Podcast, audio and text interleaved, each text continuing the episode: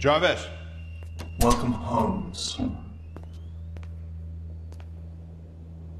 I am Iron Man. You think you're the only superhero in the world?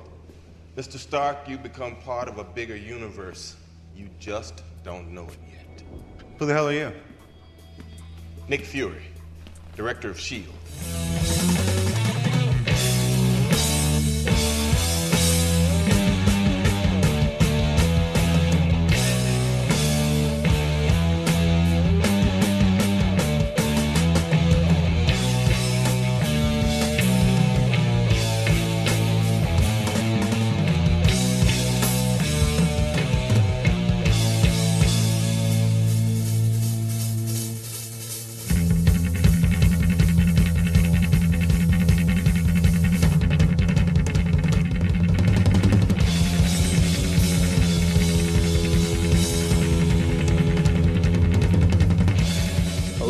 Everybody. Good afternoon. Welcome to part 2 of our Marvel cast. And boy, is this going to be an epic cast. We've got a lot of films to discuss today, and an entire genre that pretty much went through a dramatic evolution in this time. The last one was 2000 through 2007. This is 2008 through present. We're looking at what has happened in Marvel in that time. I think the best thing that we can do to set the stage is to say, okay, what happened in the aftermath? It should be noted that after 2007, Spider-Man was going to go on a little hiatus, and that continuity would never continue. No, I think Sam Raimi was out, Tobey Maguire was out. Tobey Maguire was almost out of Spider-Man 3. Yeah, you had Fantastic Four 2. Boy, did that not do what they were hoping it would do. As I said, when we last left off, it was a moment where something needed to change. Well, here's what happened. Marvel decided that they were getting sick of seeing everybody else make movies based on their stuff and them not see more than just, you know, a token, well, you're the owner of the property thing coming to them. So they decided to go into production for themselves, and this could easily be the beginning of one of the most disastrous podcasts we ever discuss. There's not a lot of stories of people deciding to go at it for themselves that goes well. I'm sorry to say it, there's just not. Well, we all know that that's not the case here. We all know that, boy, is that not the case here. And, man, did they start out at a high ambition level. Yeah, I'm glad that you pointed that out, because I was actually thinking the same thing this morning. Their first movie that they chose to go into production with was Iron Man. And that's kind of a gutsy choice, because the character didn't have a ton of fans, but it was going to be a very special effects-intensive film. To do this right, you had to make sure that it didn't look silly on the screen, you had to get so many things right, and you had to cast the actor perfect. Now, as I said, there weren't a lot of fans. Weirdly enough, there were at least 2 at Arkansas Tech University, because I myself, starting in about 1998 was when I discovered the character. I'm a huge Iron Man fan. I was then. It's not a spoiler to say that I am absolutely one now. I love this character. I thought the character was awesome. It was like James Bond, but he's got even cooler gadgets. And he's a genius. Yeah, and he's a genius. I had a friend at Arkansas Tech, Aaron, hey man, shout out to you, who was a huge Iron Man fan. So, you know, we were big fans, and we were really wondering, okay, so who are they going to get to play Iron Man? And out of nowhere, Marvel decided to cast Robert Downey Jr. I realize that now it's impossible to believe, but when he was first cast, my response was, okay, I'm having a really hard time picturing this. When Downey was cast, he was still not that far removed from his addiction. Yeah. And he was known as a character actor, an excellent character actor, a very talented one. But this was a movie star part, and it was just like, okay. So let's jump ahead to summer of 2007 when they showed the first footage at Comic-Con, and that leaked. Yeah. I'm just going to say right off the bat, the scene in the Comic-Con footage is the scene of Stark discussing the new missile system that he has built. Is it better to be feared or respected? And I say, Is it too much to ask for both? With that in mind, I humbly present the crown jewel of Stark Industries' Freedom Line. It's the first missile system to incorporate our proprietary repulsor technology. They say the best weapon is one you never have to fire. I respectfully disagree. I prefer the weapon you only have to fire once. It's one of the earliest scenes in the film, and from watching that scene immediately, it was like, okay, this is it. This is the guy. Stunningly perfect. Yeah, Downey absolutely convinces you in that moment that you're going to be watching something incredible.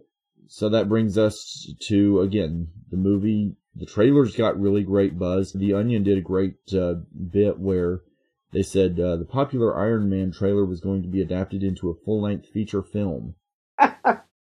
Yeah, I remember that. Which, by the way, can be seen as an extra on the Blu-ray. Really? The Onion article? Yeah, they loved it. Probably because they got the last laugh. Yeah.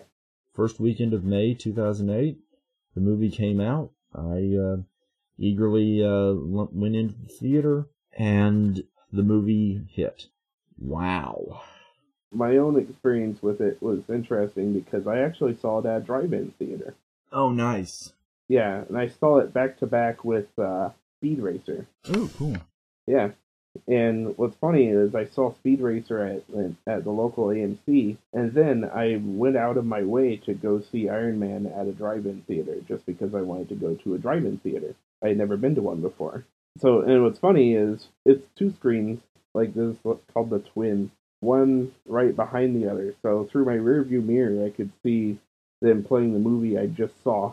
Huh. If I wanted to, I could switch radio frequencies and hear the sound from that. That would be surreal. And watch it through my rearview. Of course I didn't, but you know. But yeah, I got to see Iron Man at a drive-in, and that was absolute fun. And so when I walked into the theater, I would say that maybe 10% of the people in the theater had any real awareness of who the character was. I would say that walking out, 95% of the people walked out diehard fans. Goes without saying, Robert Downey Jr. absolutely makes the film, more than the effects, more than, you know, anything. Downey absolutely keeps the movie moving. He does something that you never see in a movie, which is he plays a character who is supposedly a genius, and then he goes and convinces you that he's really thinking. Yeah. All the while kind of being a frat boy. Yeah, it's amazing that he does both of those things at the same time. But he nails them. He does. Throw a little hot rod red in there. Yes, that should help you keep a low profile. The render is complete. Yeah, I like it fabricated. Paint it. Commencing automated assembly. And, you know, the thing that makes it convincing is that, well, he's got an ego on him. Rightly so, but, you know, and God, does he use it recklessly. Like, even after his little transformation after being captured, it's still the same guy, just, you know, more aware of what he's doing. I should note that the film is exceptionally faithful to the comics. I mean, the first act of the movie is, with very minimal changes, the origin story from the comics. At times, it's line for line what happened. I got a sense for that, especially, like, on the reveal of the first Iron Man suit. Which looks identical. Yeah. Like, that looks like something that would come out of a comic book. And it looks realistic to what, well, you could build in a cave if you were a super genius from scrap metal. Yeah, exactly. It looks like something like that. It's this incredibly put-together piece of work, and we get to see it put together. I think that's something that people really enjoyed about the movie, was watching him put the suit together, watching him test it. Yeah, and the same with all the subsequent suits, and that's what... You know, that's why I think it's a very, objectively, a weird superhero movie. Because, yeah, you actually see him, like, go through all this process. And it's fascinating to watch. Well, something that I think about is the fact that if you really think about it, in the first movie, there's only 3 action sequences. Yeah, true. He busts out of the cave, the end fight, and what's the other one? The scene where he goes to Afghanistan and just lays waste. So tired of seeing his own weapons do damage, like be used against what he stands for. And that's a really heavy theme for a superhero movie. Mm-hmm. The movie executes it beautifully, though. You know, one of the things I have to say about that sequence is the scene where the missiles come out of his shoulder and take down the bad guys without harming the innocents. That got applause when I saw the movie. Like, the audience lost it applauding, because that was just such an awesome moment. The suit itself looks perfect. I mean, it looks exactly like it did in the comics. And there's a very good reason for that. Adi Granov, who did the Extremis arc, which we're going to be coming back to that one, he helped do the design work on the suit, and it looks perfect. It is the suit. You believe that, yeah, this is the armor from the comics. Of course, it helps that the comics, the character does go through a lot of armors. Yeah. That's always been there in the character, that constant shift of armor. And so they could, you know, if they didn't quite get it spot on, it would have been okay. But no, it was the red, it was the gold. You had the chest plate, the mask was perfect. Oh, it's just great. I like that the armor changes throughout, even the first movie, but throughout all the movies. Because that makes sense. This is a character who's constantly refining and tinkering.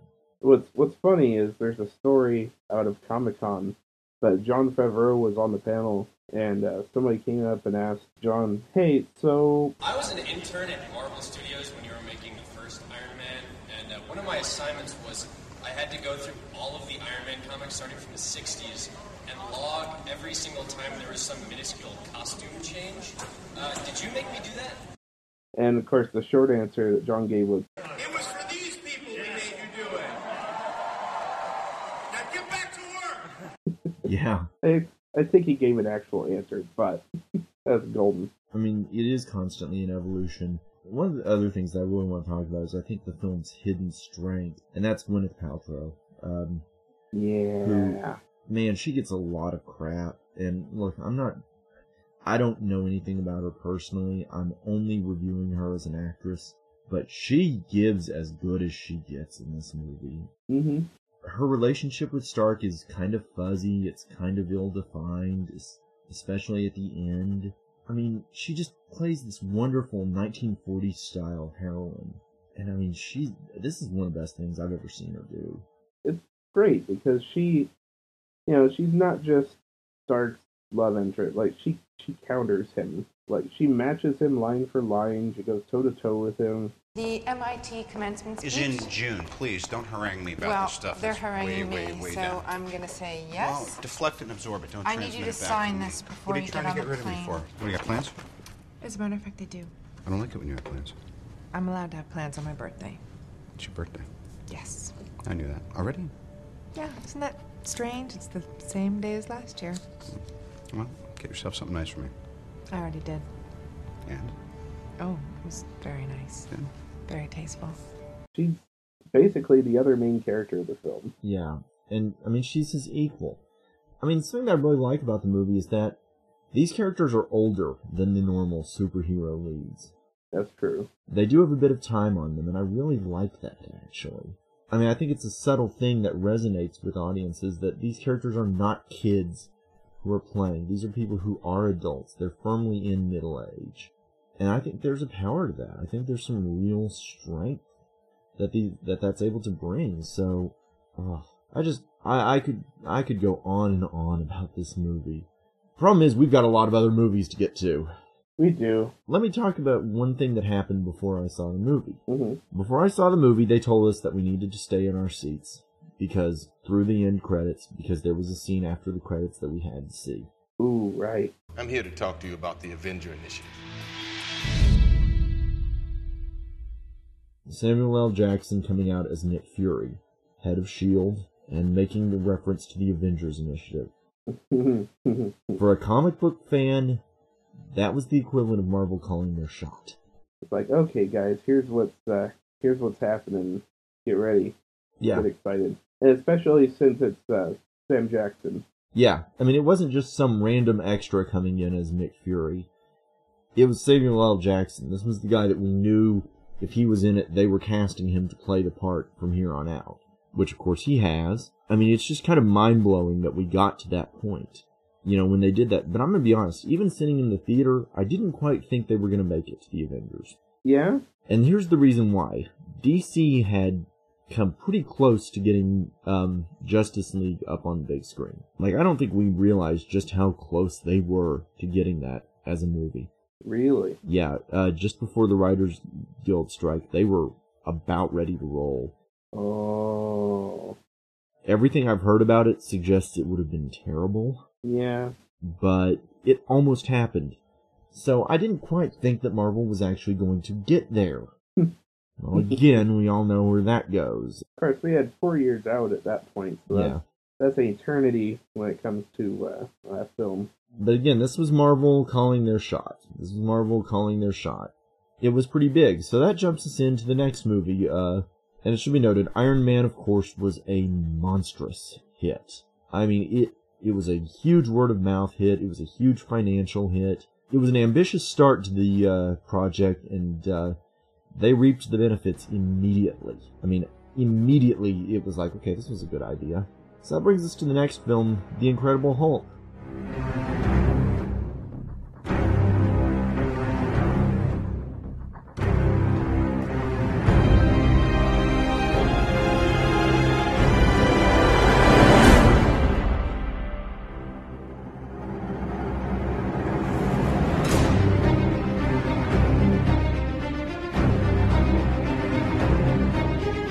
This is an interesting one because I went back and watched all these before the cast in order, before seeing the brand new one that just came out.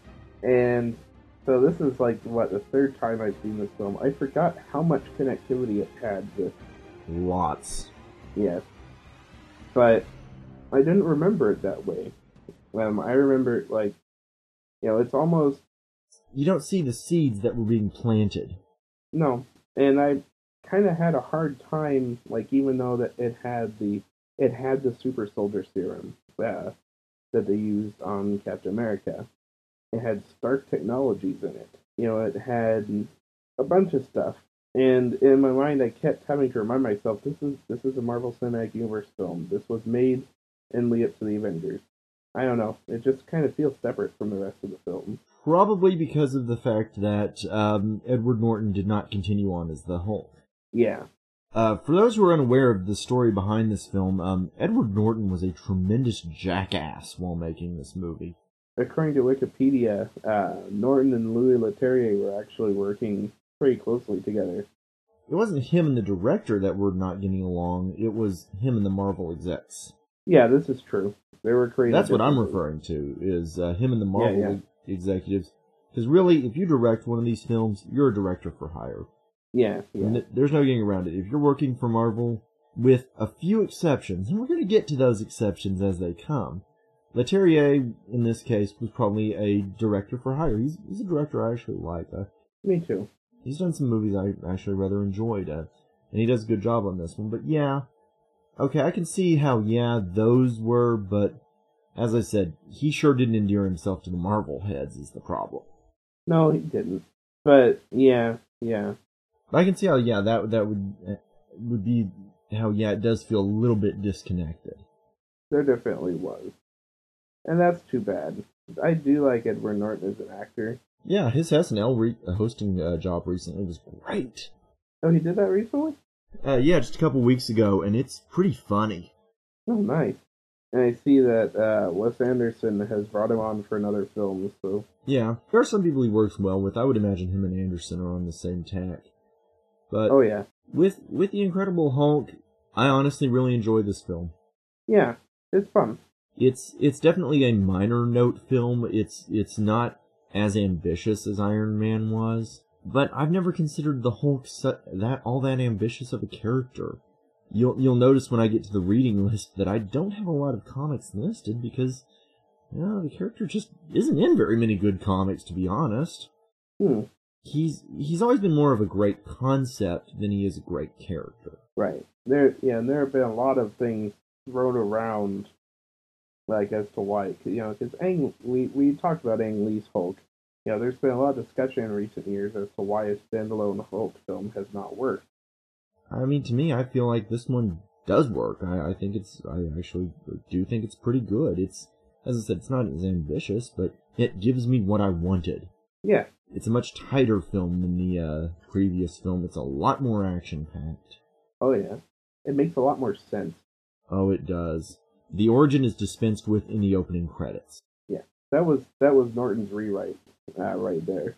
Okay, that's awesome then. Credit due to him. That was his major contribution to the rewrite, was that he just said, okay, let's get the origin story out of the way in the opening, and that's it. Because we do know that origin story. We don't need an origin story. But yeah, I mean, that gets it out of the way right there. That's 40 minutes of film that you're saving there. It also helps keep the film at a constant, very tense pace. This is a pretty quick-moving film, as I said, and it's a chase film, really. Mm-hmm. Yeah, it is. The Hulk is looking for a cure. He thinks he's found a guy who's got one, and it's about him trying to get to the point where he can get cured. And by the way, it was Tim Blake Nelson. Yes. The first couple times, I did not notice it was him, even though I know who the actor is. And that was a fun bit of casting. Mm-hmm. If they do ultimately do another standalone Hulk film, I'd love for him to show back up in the character that he's playing, because the character he's playing, he'd be great at. He's playing the leader, one of the Hulk's great villains, a fun character. You've seen what he becomes, right? I have. And it's beautiful. Godlike. Wow, I don't know what you've got inside you already. The mixture could be an abomination. Oh, I wondered what that last moment with him was about. That last moment is absolutely a nod to the comics, and it's a good nod. And why he helped him at the end, why he helped Tim Roth's character, the Abomination. Yeah. Yeah, that I can totally see him being set up as a villain. That'd be great. The last battle sequence is just a good, straight, giant monster battle. Yeah. That's really all it is. Across New York City, no less. It's good. It's fun. I honestly don't have that many qualms with this movie. I think it's a fun movie, and no, it's not a major film, but I actually had a poster of it on my wall. So, yeah, I dug it. Probably the most notable thing about this film, in terms of what it meant for the Marvel Cinematic Universe, was something very unprecedented. The Stinger. Because this is a Hulk movie, but who should show up at the end of the movie? Tony Stark. The smell of stale beer and defeat. You know, I hate to say I told you so, General, but that Super Soldier program was put on ice for a reason. Iron Man shows up in a Hulk movie. That's amazing. That was kind of mind-blowing. Or it would have been if it hadn't been spoiled in a preview. Stark, I hear you have an unusual problem. You should talk. Yeah, that's stupid. I mean, keep in mind, this is one scene. It's like 30 seconds out of the entire movie that he's in. If that. But, you know, way to spoil the surprise. Yeah, exactly. I don't know what to say about that other than, you know, I know they were trying to show people that, hey, remember Iron Man? That was a successful movie. He's kind of in this, sort of. The thing about it is, this movie was dogged by the fact that, at the end of the day, the first film loomed so heavily. Mm-hmm. And it really compressed this film's box office. I really think this film's box office was hurt because of that fact. It came out in the same year, right? As Iron Man? Yeah. Yeah, same summer. But I mean that it was the 2003 film that just kept this film from really taking off. I mean, audiences were burned. I don't blame them. Even I was shocked walking out of it. It was like, wow, that was actually a lot of fun. I'll be damned. Yeah. But, as I said, this one was a middling performer, but it wasn't a great performer. It did beat The Happening on its opening weekend, though, so, you know. Oh, thank God. Yeah. Be grateful for small favors. Oh, yeah. For a Hulk standalone movie, I think it was the best one we could hope for. There have been talks about doing a Mark Ruffalo standalone, but honestly, I don't think it's going to happen. I don't think it's going to happen either, just because Ruffalo is such a busy actor. Yeah, that's true. That's true, too. You know, okay, so that's 2008. So, in theory, those are all the ones, because those were the two that people remember, right? Let's talk about Punisher War Zone, the one that everybody overlooks.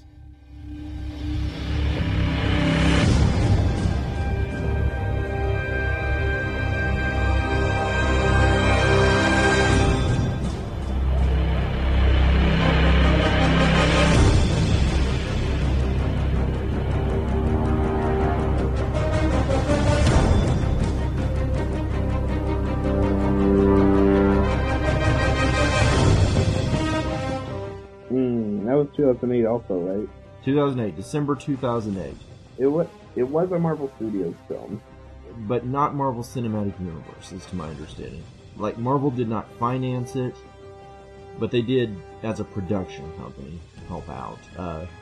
Kevin Feige, the head of Marvel Studios, pretty much kept his hands off. Feige, by the way, is he should be cited as probably the big hero of all this that we're discussing, because he's the one who really put this plan together and, you know, worked with them and got it going. But okay, Punisher War Zone is always overlooked. There's a very good reason for why, and it doesn't have to do with the film, it has to do with the studio. Lionsgate really did not know how to handle this film. For an explanation on that, I suggest listening to the How Did This Get Made podcast on this film, which was done with the director. Yes. We will put it on the blog. Yeah, it's the director, Lexi Alexander, and comedian Patton Oswalt are the guests on that. And it's pretty definitive, but the short version is the studio had no idea how to handle this movie. They fumbled it every step of the way. They fumbled even trying to explain to critics what they were trying to do. And it's a film that has pretty much gone into obscurity. Yeah, at this point. At this point, it's almost like when I mention it to people, they're like, "Oh yeah, I heard that wasn't very good." Well, since seeing it, I saw it on a whim a couple months ago. I'm amazed it did, because it is so fun. This movie, it's a black comedy. It needs to be stressed. This is a black comedy.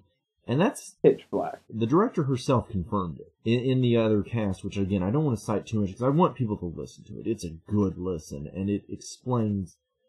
Oswalt was on there as a big fan of the film. This movie is a...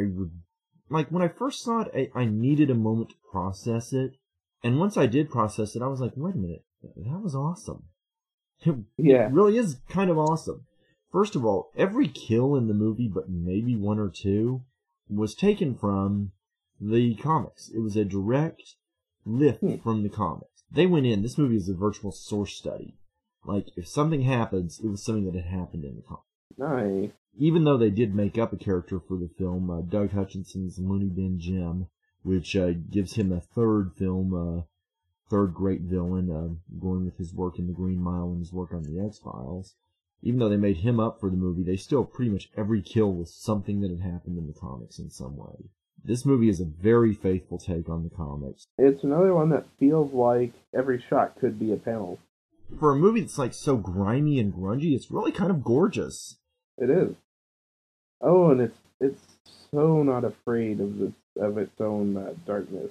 No, it's not. How the villain gets to look like he does, who, by the way, the villain is... Dominic West. Dominic West, thank you, who plays McNulty in The Wire.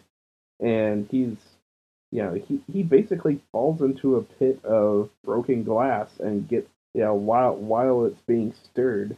And you see the aftermath of it. And it's gruesome. It's gruesome. Now, that is what happened in the comics. I mean, this is a movie that really does follow its source material. It is so not afraid to get dirty. It's not. God damn it, it's so much fun. Mm-hmm. This movie is just a ridiculous amount of dark, grotesque fun, provided that you understand that you're not meant to take it seriously. Right. I don't understand how it could, because, you know, it does have serious moments, and it does mix those in very nicely. It does. And it fits with everything. One of the setups is, you know, the police are, you know, there's no origin story here. By now, he's famous. Yeah, that's another thing. This is another movie that just cuts the origin. Thank God. Police! Freeze! You know, he turns around and, you know, the cop's like... Listen, Billy Rosati's getting away. Silver Rover. You might want to head down to the docks first. He gives himself an uppercut. Oh! Shit, that hurts! And that sets up, it's very clear, nobody wants to fuck with this guy. No. Not even the cop. And by the way, credit due to Ray Stevenson, who, look, I like Thomas Jane. He didn't look like the Punisher. Ray Stevenson looks like he stepped out of the comic book pages. I mean, he's ridiculously over-muscled. He's just a force to be reckoned with. He doesn't have much to say, which is funny because I've seen him in a few other films where he does have more dialogue, and he's actually quite effective. The skull is always present. I don't think there's a single scene in the film where he isn't rocking the skull. Oh, no, no. Even the logo at the beginning of the movie is the comic book logo. I mean, this movie is just such a love letter to comics, and no, it's not for people who are faint of heart. It's extraordinarily gruesome and violent. But it's a movie that really, honestly, comes off as very critical of violence. It's not a movie made by people who are big fans of it. No, no. This is one that really slipped past the radar. Again, I recommend people listen to the How Did This Get Made. What's funny is they're going to spoil everything that's in the movie, and they're going to make you want to see the movie, because you're going to want to see all this stuff, because nothing can spoil the visceral impact of just how crazy this movie is. Should be noted, Lionsgate, as I said, they absolutely lost their mind on the marketing. They released it in December, and they put this movie number 2 behind The Spirit in terms of what they were marketing. We will do a podcast someday on The Spirit. That's one that I saw on the shelf the other day at the closing Blockbuster. A little bit of a timestamp there on the cast, but that's what's happening right now. But yeah, I saw that on the shelf. So you're saying I will have to see The Spirit? You need to see The Spirit because it's one of the craziest movies I've ever seen. It's not good. It's not good. Not good. We'll post a link to my review because I did a pretty in-depth review. Alrighty. But anyway, as I said, Punisher War Zone, look it up. Seek it out. It's fun. Mm-hmm. It's just, again, it's grotesque, it's violent, but it's fun. So, okay, Marvel took the... took 2009 off in terms of their production company, but we had another fun film in the waiting, X-Men Origins Wolverine.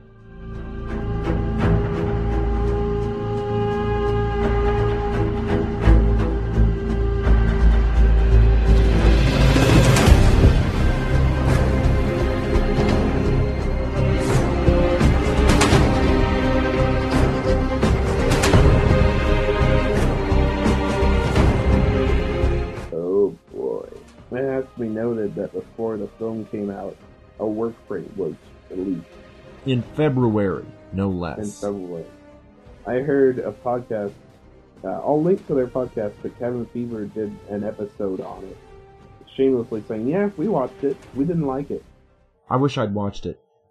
I wish I had watched it, because then I would have spared myself having spent the money to watch the stupid thing.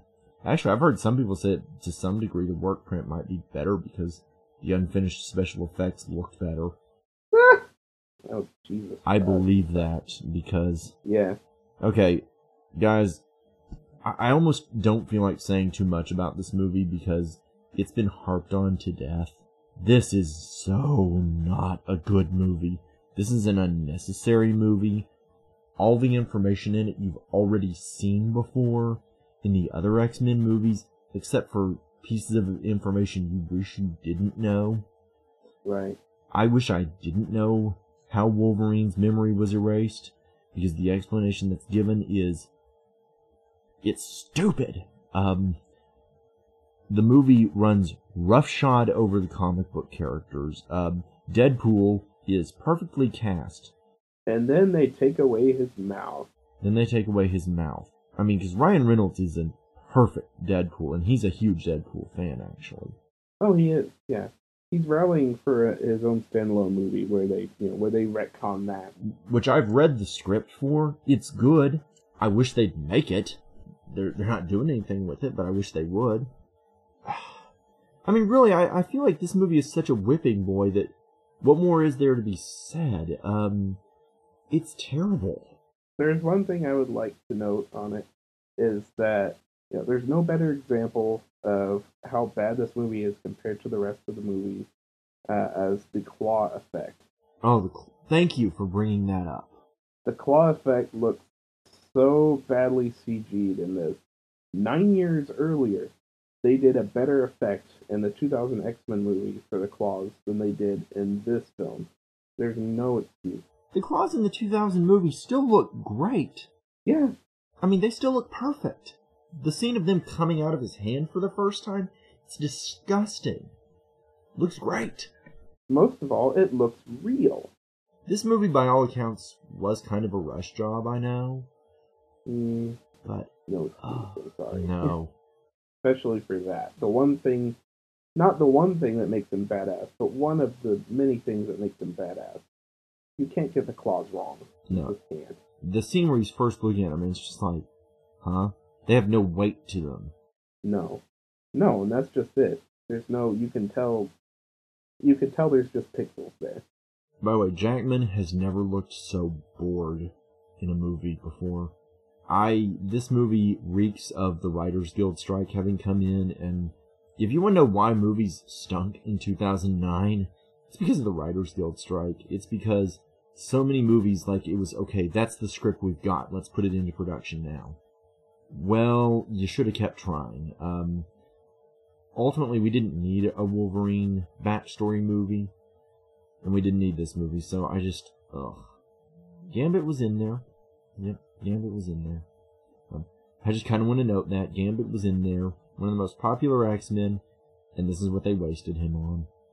Yeah, so I just, that's, I'm sorry, I just don't, I would say more about this movie, but I don't want to.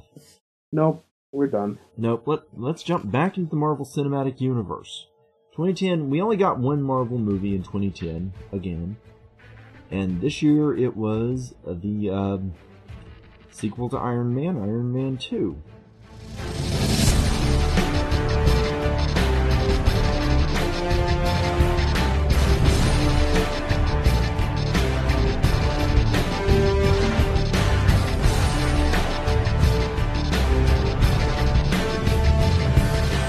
It's interesting that in a build-up to an Avengers movie, that they would go Iron Man, Hulk, and then instead of doing another character, Iron Man 2. There was a very easy reason why they went in and did Iron Man 2 for the next one.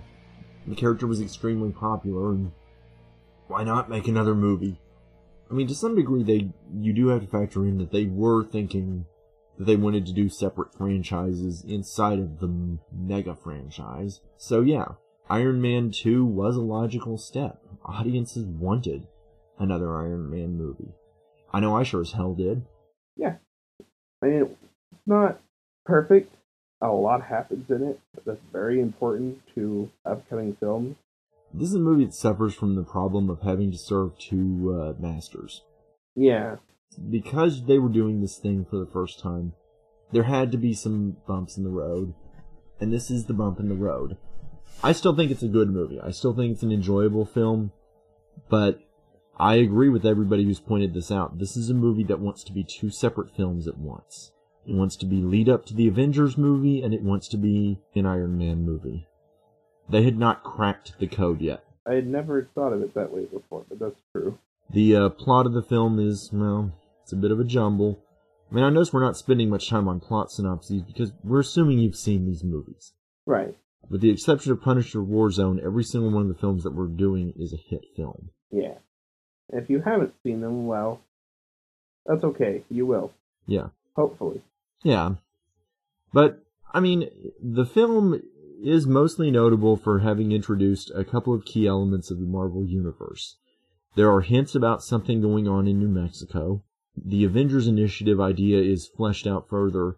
Although if you think about it, by the time that we get to the Avengers, pretty much nothing that happens in this film, with the exception of the character that's introduced, really impacts that movie. They wind up scrapping all the ideas that they're doing, that this one sets up. Well, the fact that they don't want Tony in the Avengers per se, they just want him as a consultant. That kind of comes up a little bit, but at the same time, he winds up being part of the team anyway, so. It's just kind of almost done without blinking. Yeah, yeah. The Initiative is disbanded by the time that the Avengers starts. Like, the idea is rejected. Right. Which, again, we're going to get to the Avengers in time. We got a lot to say about that one, but. Oh, are we? Yeah. But again, with this one, it, as a solo Iron Man film, the ideas that it's working with are pretty good. The idea that his father might not have been a particularly perfect man who had his own flaws. the American abuse of power is an idea that comes up in the film. Yeah, true. It does continue the, well, all of the themes that the first one presented. It throws in the weird father thing, the weird, suddenly he's feeling bad about his relationship with his father. That kind of felt out of nowhere and didn't really work. Well, there is one line in the original Iron Man that sets it up a little bit. I never got to say goodbye to Dad. I never got to say goodbye to my father. There's questions that I would have asked him. I would have asked him how he felt about what this company did. If he was conflicted, if he ever had doubts. Or maybe he was every inch the man we all remember from the newsreels.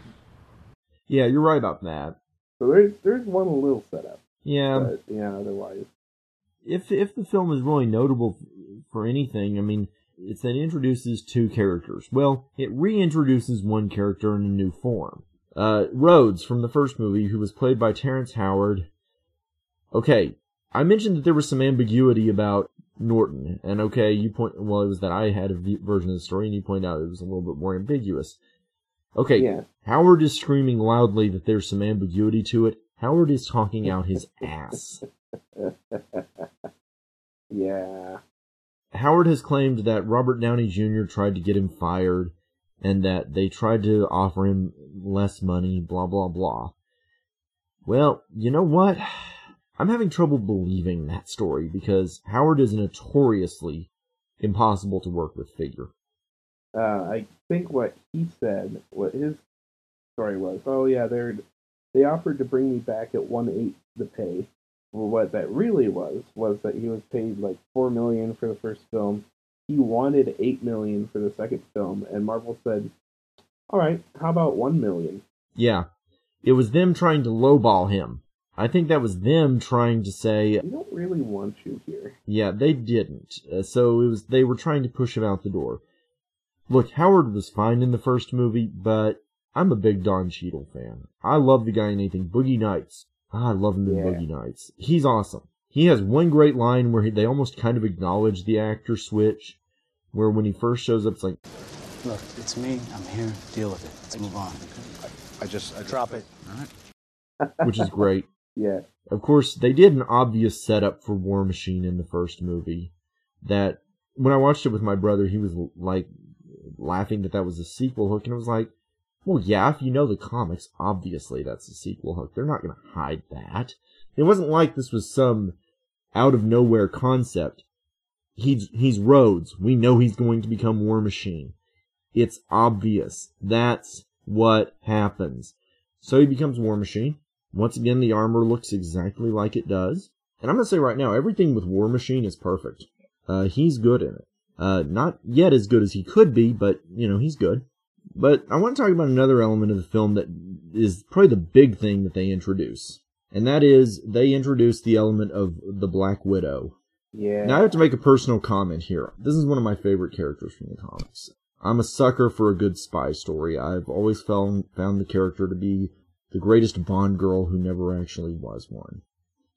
I've read a lot of her comics. I'm a fan. Boy, was I not happy with the casting of Scarlett Johansson as the part. Really? I wasn't. And I liked Johansson, but at that point in her career, she was starting to hit a rough patch. She was starting to hit a I'm being cast because I'm pretty part. And it was like, wait, was Lost in Translation a fluke? Well, originally Emily Blunt was going to play the part, and she would have been perfect. She would have been a dream choice. She would have had the look, she would have had the intelligence, and if anybody wants to see why I would be so high on that, even though the movie came out afterwards, The Adjustment Bureau, she's good in that. Well, Johansson was cast, and it kind of felt like, okay, you guys just went with what Maxim thought would have been a good idea. I'm going to say it right now, I was wrong. Good. Yeah, I was very wrong about that. Admittedly, she doesn't have much to do in the film, but she gets that one sequence where she's walking down the hallway just destroying the bad guys.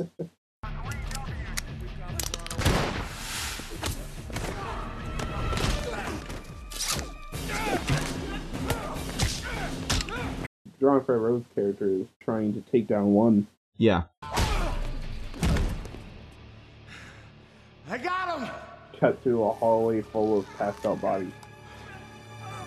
She's good enough. She's good enough that I wasn't griping. She's fun in it. Favreau, you mentioned him.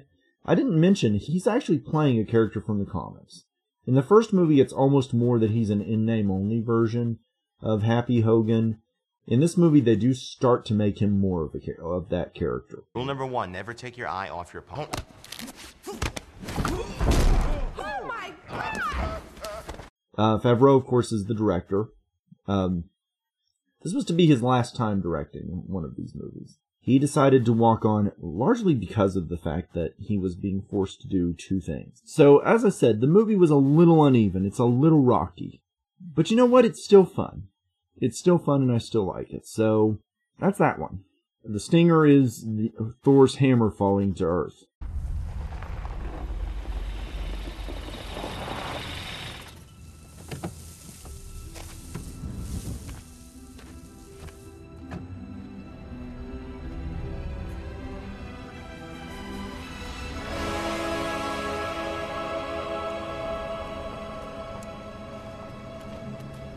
Sir, we found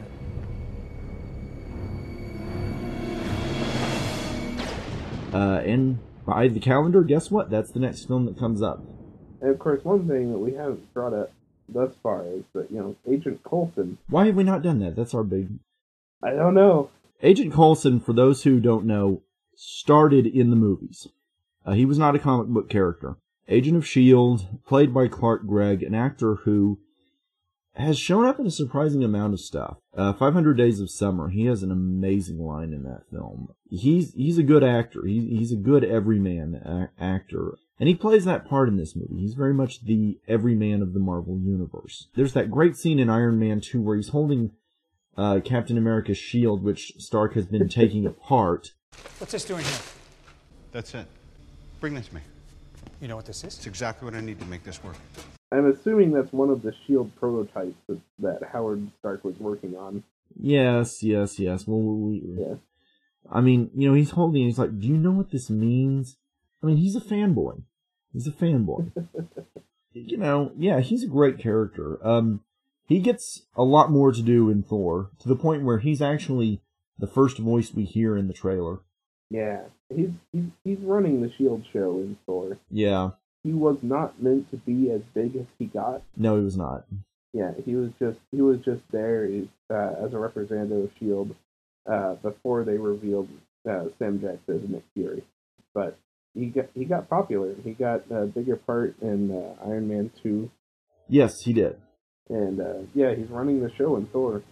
Yeah, he is. He is a he's a great character.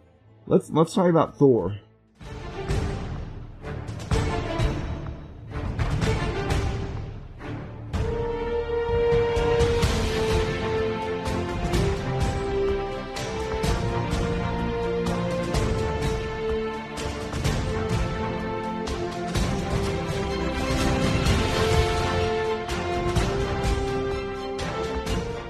Thor is where the pieces for the Avengers really start to come together. Mm-hmm. For one thing, you've got the villain. Mm-hmm. Yeah, you got the villain here in Loki. You've got the establishment of S.H.I.E.L.D. much more. Especially, specifically, what they do. Mm-hmm. They're almost like an X-Files-like organization. You've got a very obviously, we did this in reshoots, cameo by Agent Barton, played by Jeremy Renner. Yeah. Barton. Talk to me. You want me to slow him down, sir? Or are you sending in more guys for him to beat up? That was not well integrated. I'm sorry. I love this movie. He was not well integrated. Yeah, it was a quickie. But at the same time, I love Hawkeye, so I was thrilled to see him in it. I forgot. I have to admit, I forgot until after I saw the Avengers that Hawkeye made an appearance. Well, obviously because, you know, like you said, it had very much that reshoot feel, but, you know, it's not really called attention to his importance, so of course I forgot about that one. Yeah. But I also completely forgot that Black Widow was on Iron Man 2. Yeah, and she has much more to do in that one. Oh, yeah. She's actually part of the plot.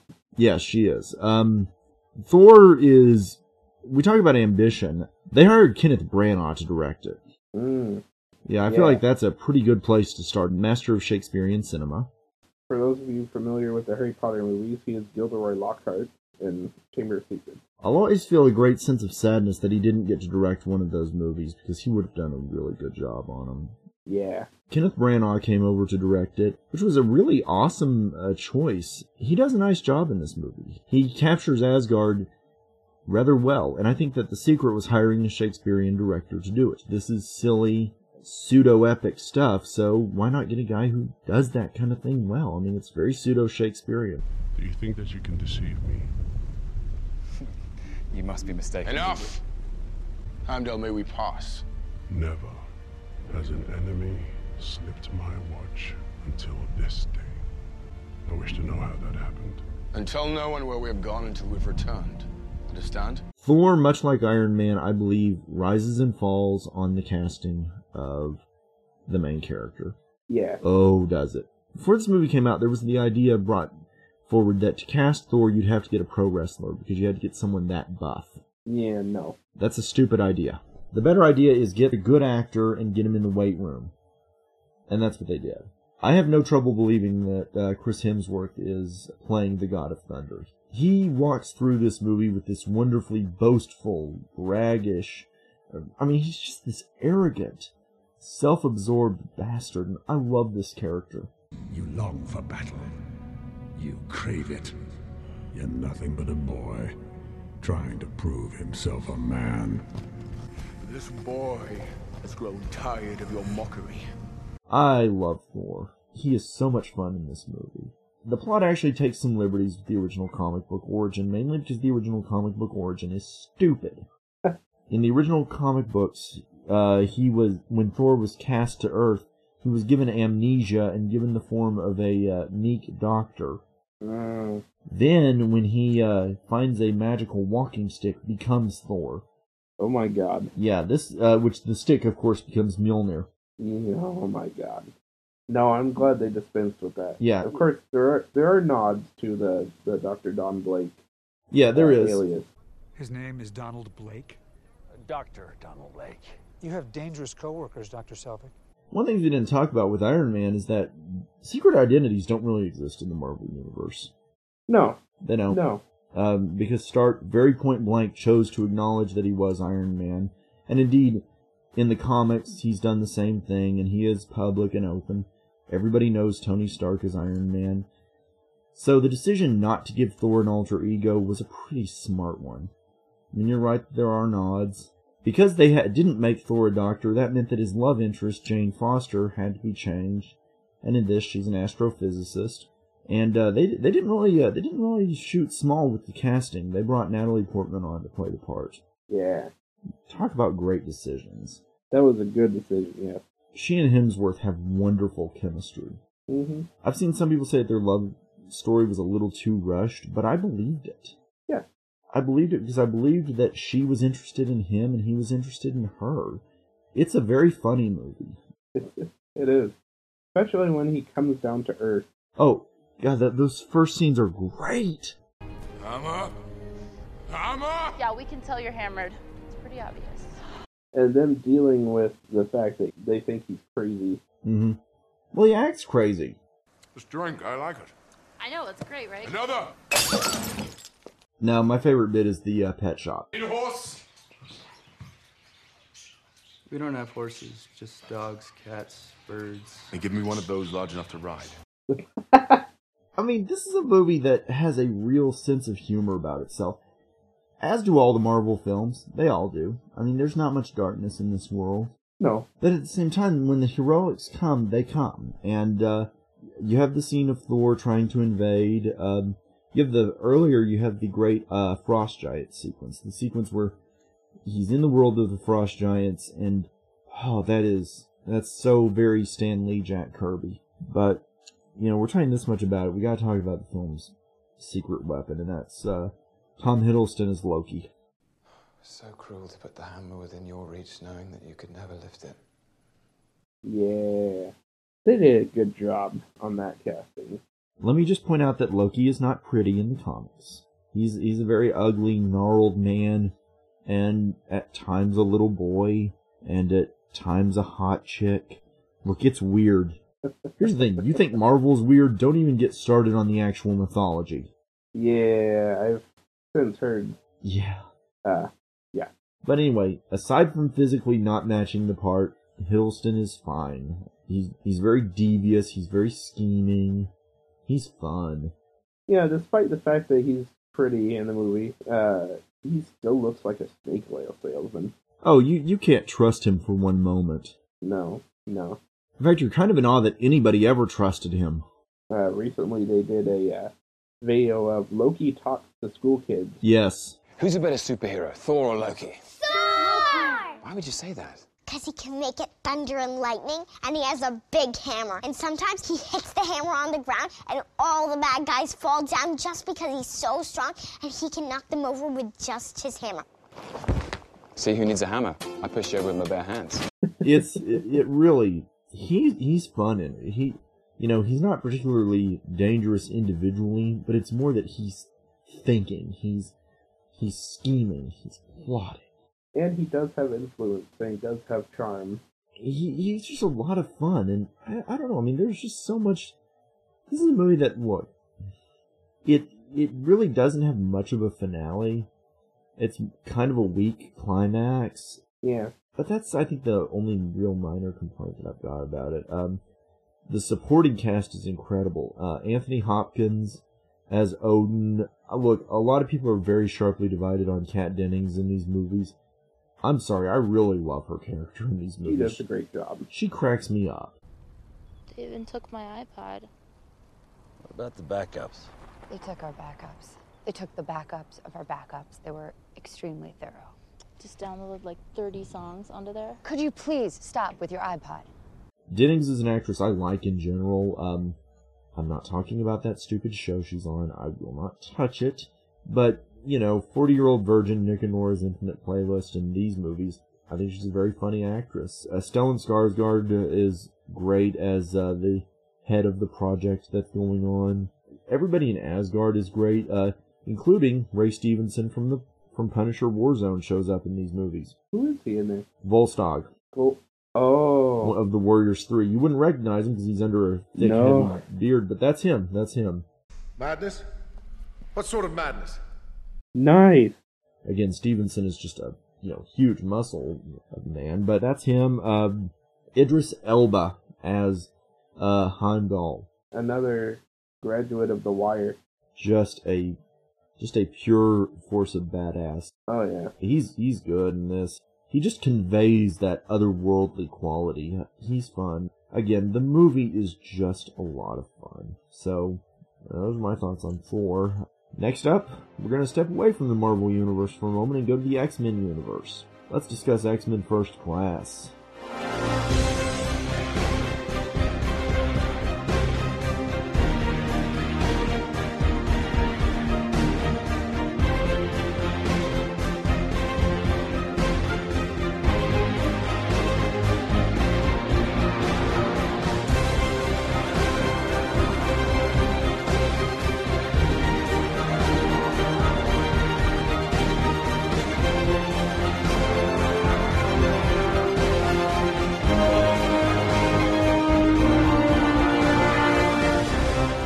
This one's always going to have a special place in my heart because the first movie that I ever went to see with Amanda was this one. Aww. Yeah. So, just that's a little nod there. Good choice. Yeah. Man, this movie is just one of the... I go back and forth as to, is it the best X-Men movie? Because on some levels it is, and on some levels it's not. On some levels it's really missing the characters I think of as the X-Men characters. It's at least the best post-X-Men X-Men movie. Yeah. Does that make sense? I would say it's the best since X-Men 2. Yeah, that's fair, yeah. This is another one where just listing the cast, your mind is blown, including one actress I really don't like, interestingly enough. January Jones, I am not a fan of at all. In fact, I actually cite her as the big reason I stopped watching Mad Men, because her character just drove me nuts. And I realized I was supposed to hate that character, but boy did it really backfire, and I just couldn't stand her. She's Don Draper's wife in the early season. She is so not a good actress. I hear she is a massive bitch. Yeah, I kind of can believe that. Fortunately, she's playing Emma Frost, one of the biggest ice queens in the entire Marvel universe. Well, that makes sense. It's funny, all the qualities that I don't like about her are what make her a perfect Emma Frost. She's actually very well cast in this. As I said, your main cast is James McAvoy and Michael Fassbender as young Xavier and Magneto. And they just tear it up. Those are two actors that I really like anyway, and they're just really good in this. One name that I really love in this is Jennifer Lawrence. Yeah, boy, I know everybody's always gushing about Lawrence because, my God, she's an amazing actress. Mm-hmm. From what I gather, she's very charming in person, too. She seems like someone who is genuinely enjoying the ride, and, I mean, for God's sake, if she was to gripe, I'd be like, why? You're kidding to do everything you want to do with your career. Right. Here's the thing. When she was cast in this, I'd seen Winter's Bone, and I was afraid that she was just going to be put in it for eye candy. And while there's no denying the movie, my God, I mean, she's dressed in those 60s clothes, which are very flattering to her. And not to mention the fact that, well, yeah, she's Mystique, so we all know where that's going. Yeah, yeah. She gets to really create a rich character here. Mm-hmm. She gives her all to this movie. I've seen movies where she wasn't trying, and believe me, you can tell.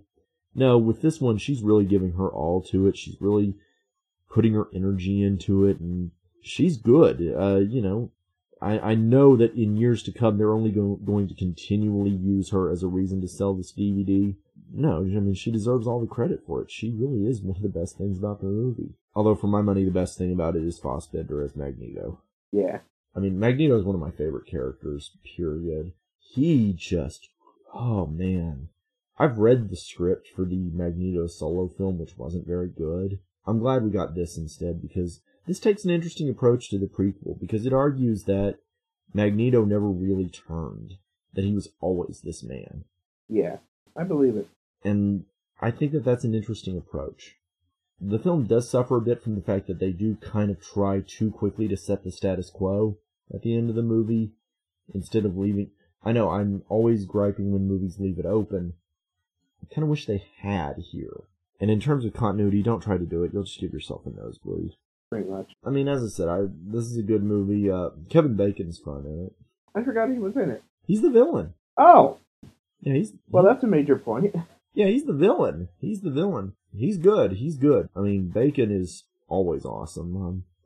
They do an interesting idea with him, the idea that his power makes him younger. Because he actually looks younger at a point that's supposed to be 20 years later from when we first see him. Hmm. So that's kind of subtle. He's good in it, though. He's good in it. But, I mean, really, that's kind of what I've got to say about the movie.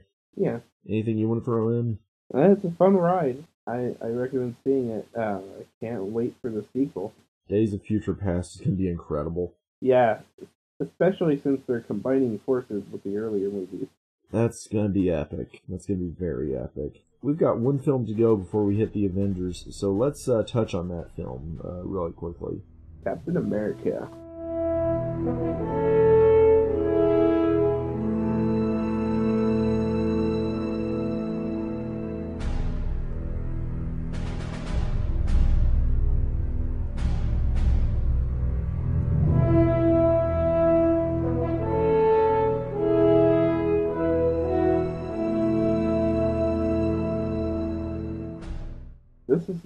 This is one that we actually did get to see together. We did indeed.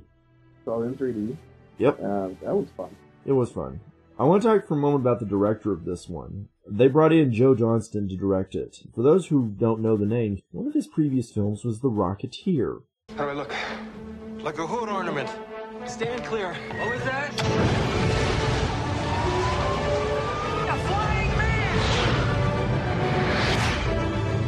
A World War II, very pulp-styled superhero movie. So, he was the right man for the job, as far as I was concerned. Yeah. Thematically, this movie is a total sequel to that movie. So I thought that was cool, but, I watched this one multiple times. He's your favorite character, isn't he?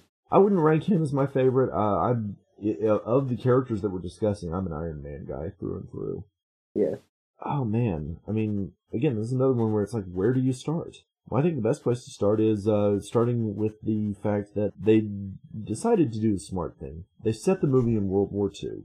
They didn't deviate from that part of the origin, but then they decided to deviate wildly on the origin. And I'm going to take this as a moment to talk about why sometimes making changes is a good thing. I don't know if I can do this. Nothing to it. Sell a few bonds, bonds buy bullets, bullets kill Nazis. Bing, bang, boom.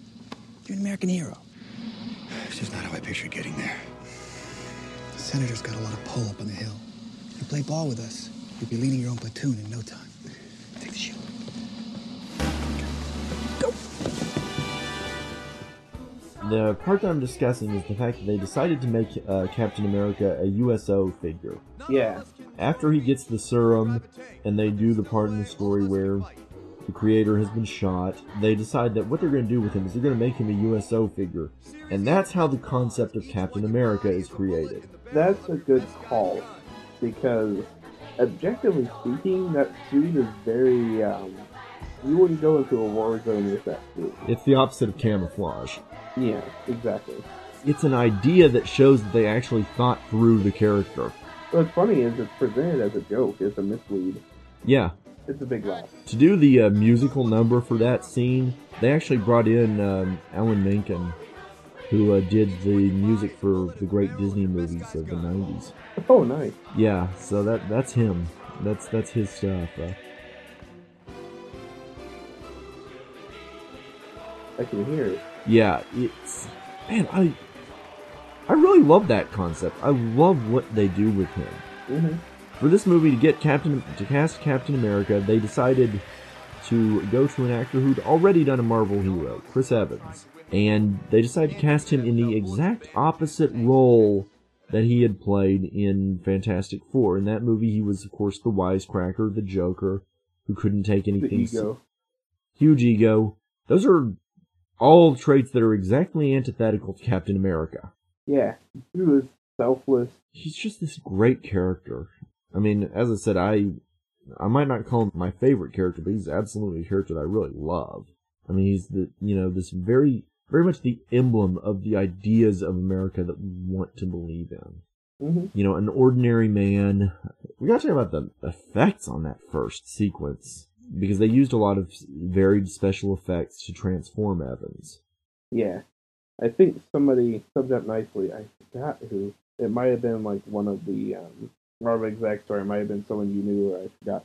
Comments on, oh yeah, they did a great job, you know, transforming into Captain America. You know, the effects that you used on him after he's transformed, wow, he looks all muscly.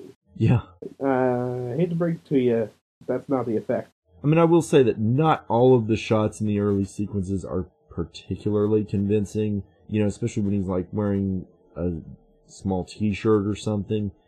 You know, there are some shots where it's definitely not fully convincing, but that's okay. And, you know, at first you might kind of notice, but, you know, as time goes on, you really don't notice. It blends in really well. And a lot of that, I think, really does come down to Evan's performance. He really has that. He has the slumped shoulders. He carries himself as a man who, he's small. And even when he gets the serum and becomes the specimen of physical perfection that he becomes, Evan still has that body language, that insecurity, that anxiety. Yeah. I mean, are you noticing a theme, by the way? I hope that listeners are noticing a theme going through the Marvel casts that we're dealing with here. What's making these great movies? Actors. The main characters. Getting the right actors for the main characters. Mm-hmm. This is another one, though, where they just put together an amazing supporting cast for it. For the villain, they decided the Red Skull, who, by the way, this time, with the exception of a few shots early on where he's wearing a mask, he actually does have the Red Skull the whole way through, unlike the 1990 film. Yeah, which did the complete opposite. Yeah, and the makeup on the Red Skull was just pitch perfect. He's played here by Hugo Weaving, who was an easy choice for the part, and I'm not complaining, because Weaving, I know that he wasn't particularly pleased with the film. I've gotten the impression that he is not coming back for any sequels, should they bring his character back. But that's a shame, because he's good. He is. But, you know, he the sequel is going to be set in the present, of course. So, I mean, the only way they could bring him back was to reveal that, oh, either he's immortal because of this condition, or he was frozen too. Well, we don't see what happened to him, though. We see him disappearing into a rift in space. Oh, yeah, that's true. Who knows what happened to his character? He joins whatever being is through that portal. Yeah. Oh, boy. Yeah, we have some answers. Mm-hmm. You know, you've got him, Tommy Lee Jones, having fun for the first time in years, by the way. This was like the first time in years that I was like, oh, he actually seems to be enjoying himself making a movie. Mm-hmm. Again, special note has to be given to Haley Atwell as the love interest, Agent Carter. She's really good in the movie.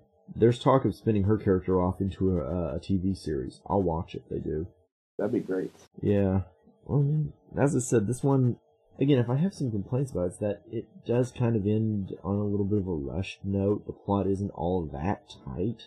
I think because really the great Captain America story is his origin, they don't really come to a good conclusive finale. Yeah. But this movie is really very much set up. They even titled it, you know, Captain America as their first Avenger. Mm-hmm. That's because that's what this movie's been. It's been the lead up. Yeah. And, yeah, well, from what I understand, that's also kind of for the international market, because they gave everyone else a chance to drop the name Captain America, the seller ticket. I think everybody kept the name except for one country, and I forgot what that was. What country that was. I think in Korea, or one of the Koreas, I mean, I'm sure the film didn't play in North Korea at all, so I think maybe, I don't know. I don't know exactly. I think Russia dropped the title. Yeah, we just called it the first Avenger. It was one of those countries. But of course, in Europe, even with strong anti-American views, because of when the film was set and because of the fact that the character is so strongly respected as a symbol of the good things about America, you know, and because the movie has a very international flavor, there's a lot of characters from different countries in it, all of whom are treated as pretty badass. Yeah, the title stuck. The title, by and large, stuck. In fact, the movie actually opened overseas before it opened here. I just want to take a moment to think about that. Captain America opened in Europe before it opened in the United States. Wow. Yeah. Marvel does that. I don't know. Why does Marvel do that? I think because of bootlegging issues. I see. Also because these movies make crazy amounts of money on the international market. Mm-hmm. The international market has been very good to Marvel. It's worth noting, before the Marvel Cinematic Universe stuff, superhero movies just didn't translate internationally. And it's kind of ironic that we're taking this moment to discuss it in the midst of the Captain America discussion, but that's changed with the Marvel Cinematic Universe stuff. You know, the Wolverine did much better overseas than it did here, which we'll get to that film. The market has changed. The market fundamentally changed because of this. That's pretty cool. Yeah. Anything more you want to say about Cap? Epic film. The ending of it is really great. Yeah. The last sequence, after he wakes up in the present, is directed by Joss Whedon. Mm-hmm. Good morning. Or should I say afternoon? Where am I? You're in a recovery room in New York City. Where am I really? I'm afraid I don't understand. The game. It's from May 1941. I know because I was there. I'm going to ask you again. Where am I? Yeah, that sequence is amazing, and it's heartbreaking. It is. You just feel bad for the guy. Look, I'm sorry about that little show back there, but we thought it best to break it to you slowly. Break what? You've been asleep, Cap, for almost 70 years. You gonna be okay? Yeah, I had a date. Oh, I mean, the poor guy. So, before we address the biggie, the big one. Let's note that Ghost Rider 2 came out. I didn't see it. I haven't seen it either. That's not going to change. I've heard nothing very good about it. I had a chance to see it for free, and I passed it up. Just a waste of time. It's a waste of time, I'm sure. So let's first give a little bit of backstory on the film. Again, all of this work had led up to this. And so with this movie, you would figure that Marvel would find, like, a good veteran filmmaker. You know, someone who had a lot of experience directing films. And, you know, someone who didn't have a particularly individualistic touch, you know. Marvel decided none of that was a good idea. They decided to hire a filmmaker whose previous film... Well, that was another thing. You would have probably hired a director who had a hit film first to direct the Avengers movie. The writer, the director, and ultimately the director who wound up rewriting the script to the point where the original writer did not even get screenplay. He got, like, story by credit, which is to say they threw out his script. Huh. They decided. I wondered about that. They decided, yeah. Usually when a writer gets story by credit, it's you wrote the first drafts that were completely discarded. Marvel decided to go to Joss Whedon, whose previous film Serenity didn't even turn a profit until late in the video. Legendary geek god Joss Whedon was brought in to write and direct the Avengers. That is great, because they recognize the geek cred there. Yeah, first of all, that was a great way to get the geeks on your side. Right. This was the movie that it all had to be leading up to. For all the cards that Marvel has played in the previous podcast, this had to deliver. I don't think we can understand. This had to be good. No ifs, ands, or buts about it. It had to deliver. The pressure on this movie was immense.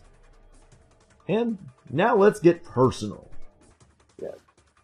This movie was... It was a day trip for both of us. We had planned it for a really long time. Those were overnight trips. We did wind up crashing. That's true. I mean, yeah, the point is it was a trip. We kind of met in the middle. I live in Kansas City. Austin lives in Little Rock. We met in Springfield, Missouri to see the midnight of it. We made an event out of it. Went to an arcade. Really good arcade. 1984. Yeah, 1984. If you're ever in Springfield, $5 to get in. Free play, as long as you want. Except for the pinball machines, which are quarters. Yeah. Well worth it. So worth it. Such a great place. I'm a big fan of 1984. I have to note, as a setup, I got the high score on Gallagher that day. Yes, yes, yes. Wow, that doesn't feel like foreshadowing. No, not at all. When we went to the theater was an experience, because it was wall-to-wall fans who could not wait. They had a Thor there. I don't even think he worked for the theater. I think they had a few other people who were dressed up. Lots of people had t-shirts. Lots of people were just... The mood walking into this movie was event. I have... electric. I don't think I've... Even going to the IMAX showing of The Dark Knight didn't feel as much of an event as this. Boy, there was so much pressure on this movie. I honestly kind of pity it because of how much pressure there was. Yeah. Except that I don't pity it. No. Not even remotely. Yeah, we went to the midnight. I saw a fellow brony in the crowd. Yeah. Hooray. So that was something. Yeah, we went into the theater. Great theater, by the way. College Station Theater. It was a Hollywood Theaters in downtown Springfield. Good theater. Shout-outs to everyone there keeping it maintained. Again, the atmosphere was just... It was incredible. Ooh, yeah. The Thor that showed up, he worked the crowd, and it was so full. Like, there were people up front who were trying to look for a seat, and it was like a group of 2 or 3 people. And he did this big speech. He's like, oh, yeah, you know, find in your hearts to scoot over and, you know, price some seats for us, and blah, blah, blah. Big speech. Then, at the end, silence, and then, may you all rest in shit. Ha! Big laugh. It was just, I mean, this was such a wonderful experience, and we're going to post photos of it. We've got photos. We do. We do have photos. We're going to post those. And for all of the excitement and for all of the energy, I'm going to say something amazing.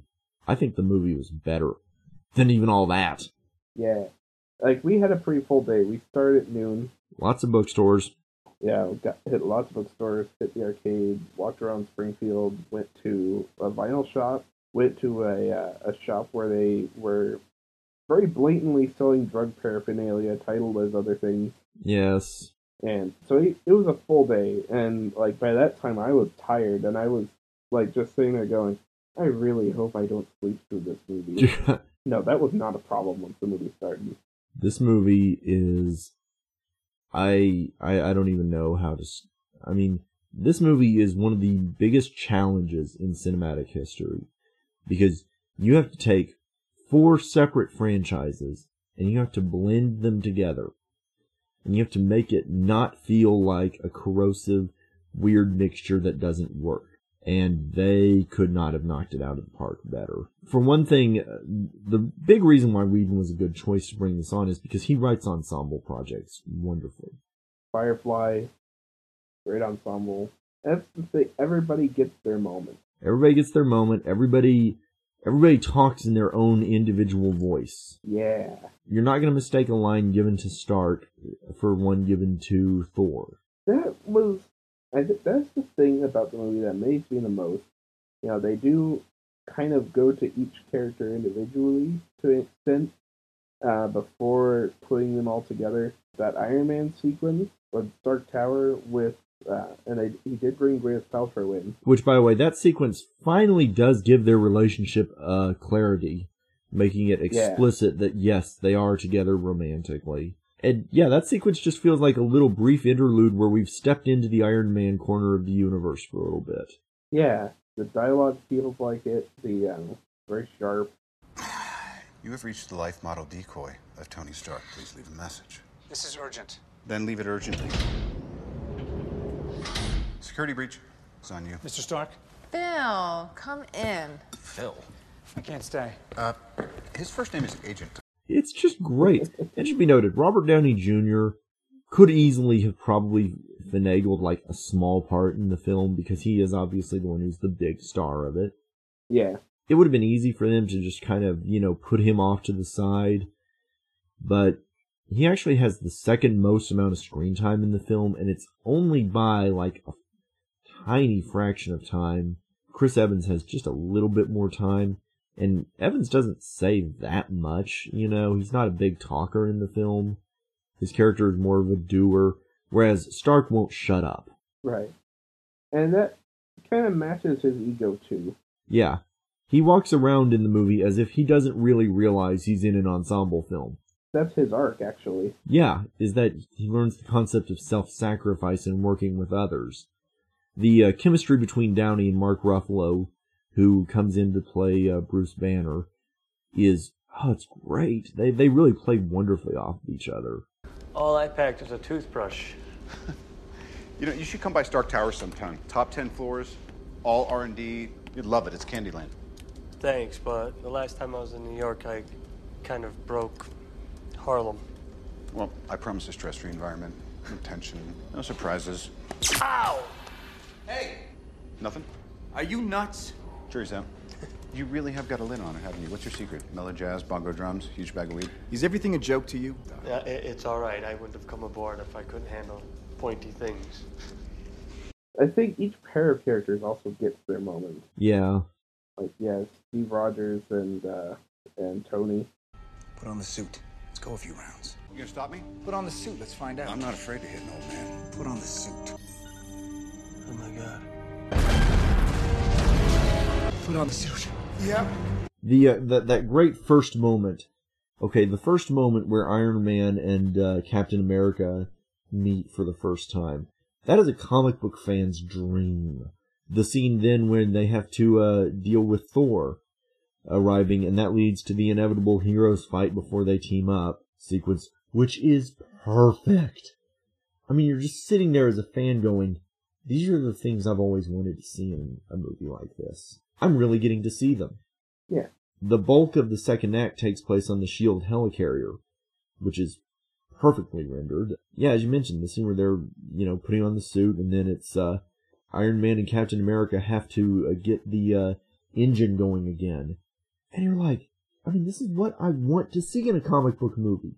Thor and the Hulk fight. Yeah. Oh, and I love the that moment. Hulk looks great in this movie, by the way. Best that he's looked, yeah. Yeah. the perfect moment in that fight was where, you know, Thor throws his hammer at it, hits him, and yeah, hammer lands next to Hulk. Hulk is trying to pick it up, but he finds he can't. Yeah. I mean, these are the things that if you're a fan, you've been dying to see. And it should be noted, this movie came out on the 10th anniversary of me making the conscious decision to get into comics. Yeah. Hell of an anniversary present as a fan. Because you're just, again, it's just wall to wall, these things you've always wanted to see. Mm-hmm. There's not a, and I think this really comes down to Whedon being a fan and knowing that this is what we wanted to see. He also gives a much bigger role to Black Widow. Really lets Johansson do her job. Oh, God, yeah. Her introduction is brilliant. We need you to come in. Are you kidding? I'm working. This takes precedence. I'm in the middle of an interrogation. This moron is giving me everything. I don't give everything. It does, at times, reek of a few of Whedon's own tastes, if you will. Oh, of course. It's like, oh, is she barefoot? Yes, she's barefoot. Is she kicking people? Yes, she's kicking people. Ah, dude, you're too predictable. Yeah. But Johansson really gives one of her best performances in her career in this moment. I'm serious. I mean, she's really good in it. Yeah. And God, Hiddleston is so much fun in it, too. Oh, you can tell he's enjoying himself. Because this time, Loki's not trying to pretend that he's a person other than he is. He's just unbound. He's just, yep, I'm evil. Yeah. And, of course, the big thing that happens is, you know, it wouldn't be a Joss Whedon project if he didn't kill off a fan-favorite character. Yep. Of course, you can't kill off any of your major characters because they all have movies to go back to. Right. So, of course, Coulson. Coulson is the sacrificial lamb. And what's funny is it wasn't even Whedon's idea. I know, that's what's weird. And he even countered them with, you're going to kill Coulson, man. You do realize people are going to blame me for this. I have a history of killing off fan favorite characters. And it's even worse because they really play up the fanboy element of him. The scene with him and Captain America where he's just a babbling fanboy. I gotta say, it's an honor to meet you. Officially. I sort of met you. I mean, I watched you while you were sleeping. I mean, I was present while you were unconscious from the ice. It really, it's quite powerful. I mean, I don't know. When they were shooting this movie, there was the sense of, gee, this doesn't look like they're doing it very big and very epic, because they were doing a lot of stuff on sound stages. Well, of course, a lot of that was to do the S.H.I.E.L.D. helicarrier stuff. Right. And then this all leads up to the Battle of New York. Mm. My God. You know how I've been talking about how the last few films didn't really have great final battles? Yeah. This was it. Yep. It's so epic. I think it's the first film I've ever heard people after seeing it discuss how much damage they did to New York and how much it would cost to fix. Yeah, there's a great damage estimate that someone did. Yeah. The final battle sequence of this movie is, I realized that up until this point I've been describing the movie as like a comic book unbound on the big screen. But guys, that's what this is. This is comic book mayhem at its best. The Avengers are having to fight an alien invasion in the streets of New York. Okay, it was Detroit doubling for New York, but we'll get around that. And, I mean, it's just this big, epic, all-out war. And it's amazing. I've heard some people complain that it was shot like television, and they might be right. It's not a very stylish-looking final battle, but I don't want that. Sure, but I mean, they do things that you would not be able to do on a television budget. Not on this budget. This movie is just, it's insane. First of all, this movie broke the $200 million in one weekend barrier. It is the highest grossing film in the genre to date. And I think it's just under two James Cameron titles for all time. Yeah. Highest grossing non-Cameron movie ever. Here's the thing, I watched that movie in that amazing electric experience. I watched it then later on that next week with a group of people in Conway. I've seen it multiple times. I still feel this way about this movie. As a comic book fan, I called up several friends the next day, and it's just like, wow, if we only got one shot at an Avengers movie, I would have been fine with this as the only one. I really would have been. Because it would have been like, at least they got it right. Holy mother of God, did they get it right. Yeah. And really, I don't think it would have been possible if they did not do the lead-up. No. It would not have had as much weight. And in a way, some of the previous films were practiced, almost. Yeah. Now, it's worth noting, if you really look at the continuity, there's a lot of continuity flaws. There are too many to list here. I think it's just best to almost treat them as you ignore them. You just have to ignore them. Yeah. Ignore them and watch the movie. There have been a few comic books that have come out that have kind of tried to patch over some of them. They're not really that important. Although the Black Widow one is pretty good. I don't know. This movie just really and truly knocks it out of the park. It's a fun movie. It's a dream comic book movie. And I'm not going to say that it's the best film ever based on a comic book. But am I going to say it might be my favorite? Yeah, it might be. Yeah. I'm going to go with you there. So, we've said, I don't know. This is an amazing film.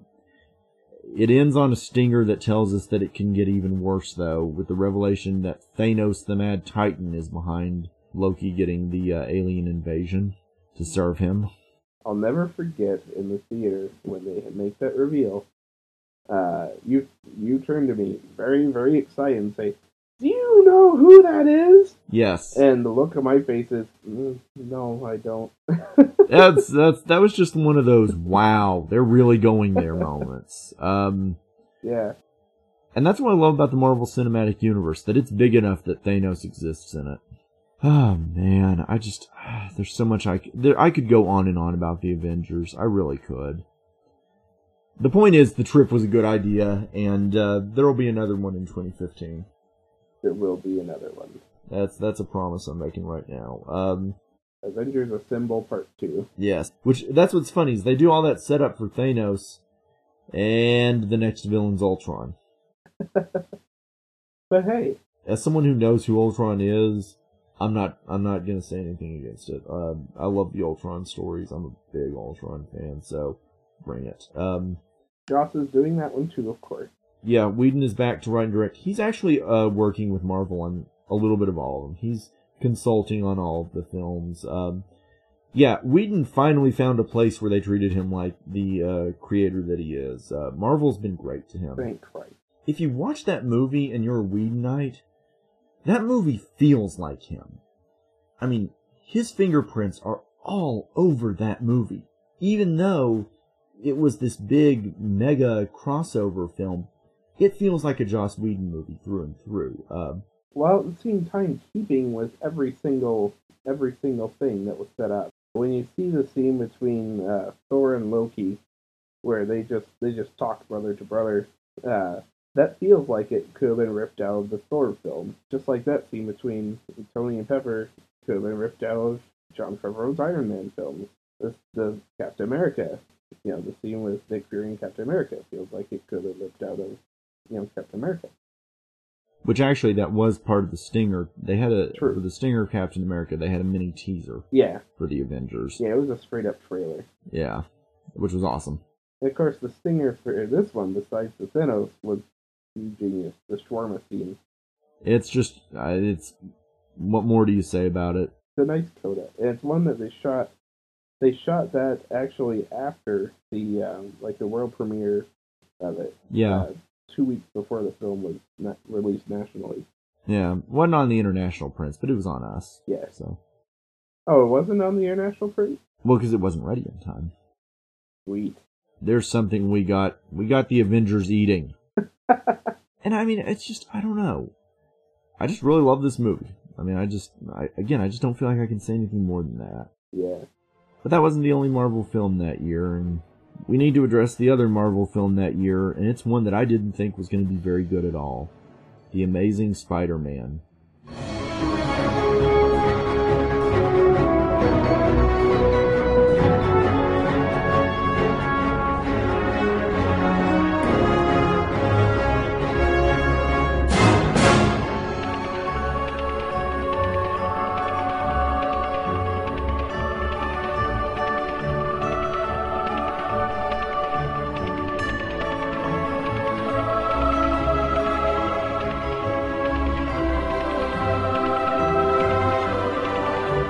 Sony decided that they desperately needed to not let the rights fall back to Marvel, so they decided to go on ahead and make a reboot. And I had a feeling they were going to go down the Twilight route and make an ultra emo. I mean, I could just picture what they were going to do.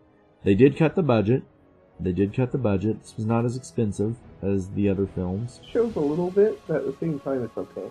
It shows a little bit, but it doesn't show that much. They went with Andrew Garfield from The Social Network as Spider-Man. Emma Stone, ironically known for her dyed red hair, was cast as the blonde Gwen Stacy, which she's actually a natural blonde.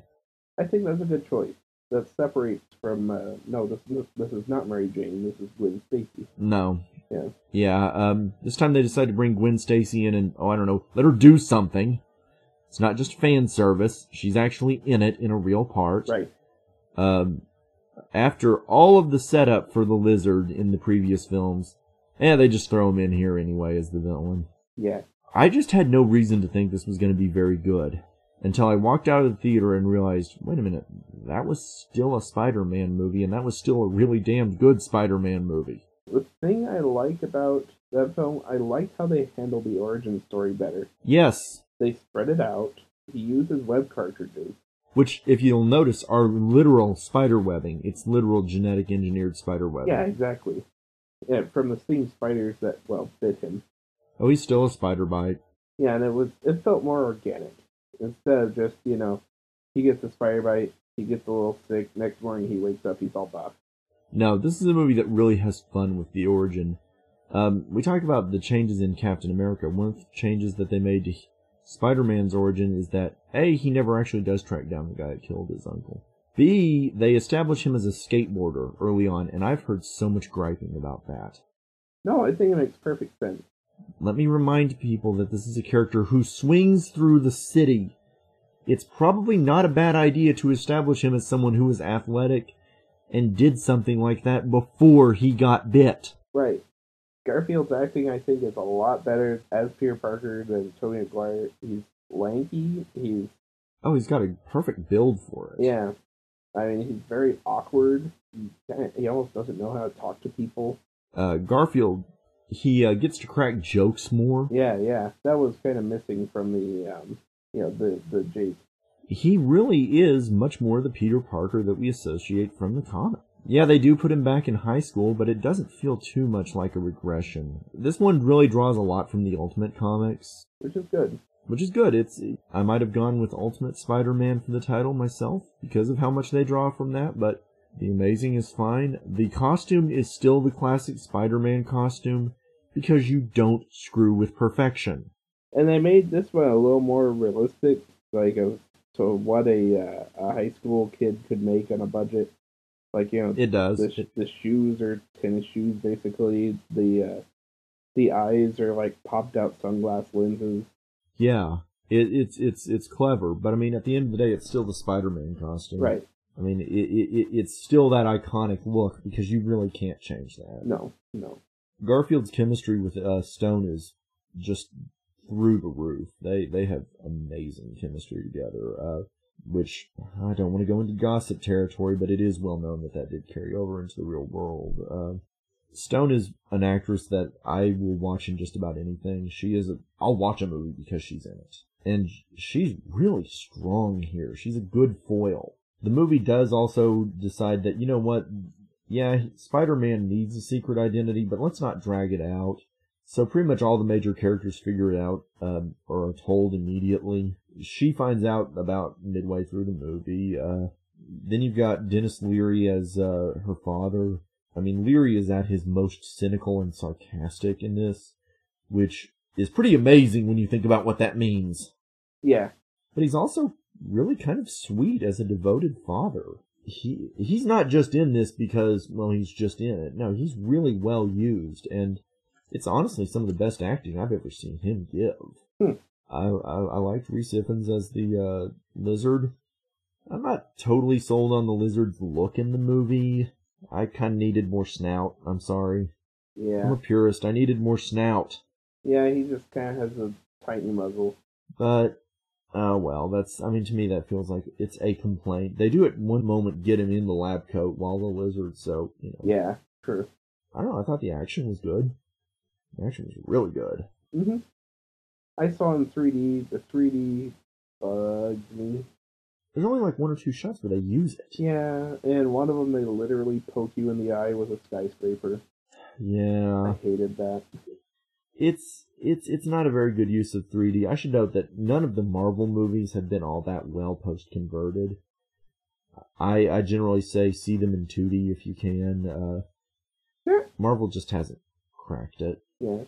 Captain America was in 3D was decent. They did. It was decent, but they've never gone above decent. No, not really. Yeah. Again, I don't remember much about the 3D conversion on Avengers, but I think Captain America was the first post-conversion that I said, yeah, they actually, for all the stuff they had to do for it, they actually did a pretty decent job. It is. I mean, it's just... Because here's the thing, I've seen some really great post-conversions, and I know you can do them. Mm-hmm. But, again, consult the 3D cast for that. Oh, yes, yes. We can't plug everything in here. Now, it should be noted, Spider-Man was shot in 3D. My hope is that on the next one, they've kind of cracked some of these flaws. Like, they know to do something with it. But, yeah, the 3D is kind of off. I will say that there is one shot in the movie that is in 3D that's kind of breathtaking. The shot where he's swinging from crane to crane. Yeah, that's cool. And it's also done practically. Yeah. With a stuntman, which is amazing. I didn't know that till after. That's one of the things they did in this movie. They did a lot of the web swinging is not CGI. A lot of it really is dude on wire. Yeah, I think they had to build some special rigging to make that happen. It's funny that we've gone backwards, going back from the CGI. I think that was partially a budgetary thing. Yeah. I've got to figure it was cheaper to do it that way. Yeah. I don't know. I'm really shocked by this movie. I'm surprised by how much I liked it. But at the end of the day, I'm a Spider-Man fan, and it's a good Spider-Man movie. So it's not Twilight with the superpowers. Those kinds of superpowers. It's like diamonds. They're beautiful. Beautiful. This is the skin of a killer, bro. No, it's good. It's good. One fun fact, the lizard, you know the guy that played his counterpart, his fellow scientist in it? Mm-hmm. Yeah, do you know what movie he was also in that year? What's that? Life of Pi. Oh, really? And you know what Peter's father's name was? Richard. Richard. Another movie where he's, and because the mysteries of his parents' death are a theme running throughout this movie, once again, Richard Parker. Hey, Richard Parker! I just thought that was funny, so... Okay, that's wonderful. Yeah. But, I mean, that's Marvel for... So, Marvel had a really good 2012. Again, we're ignoring the other movie. That brings us to this year. Mm-hmm. 2013. Boy, was this a good year for Marvel. They had two releases. First one was in May. It was a Christmas movie. Yeah, so let's talk about Iron Man 3.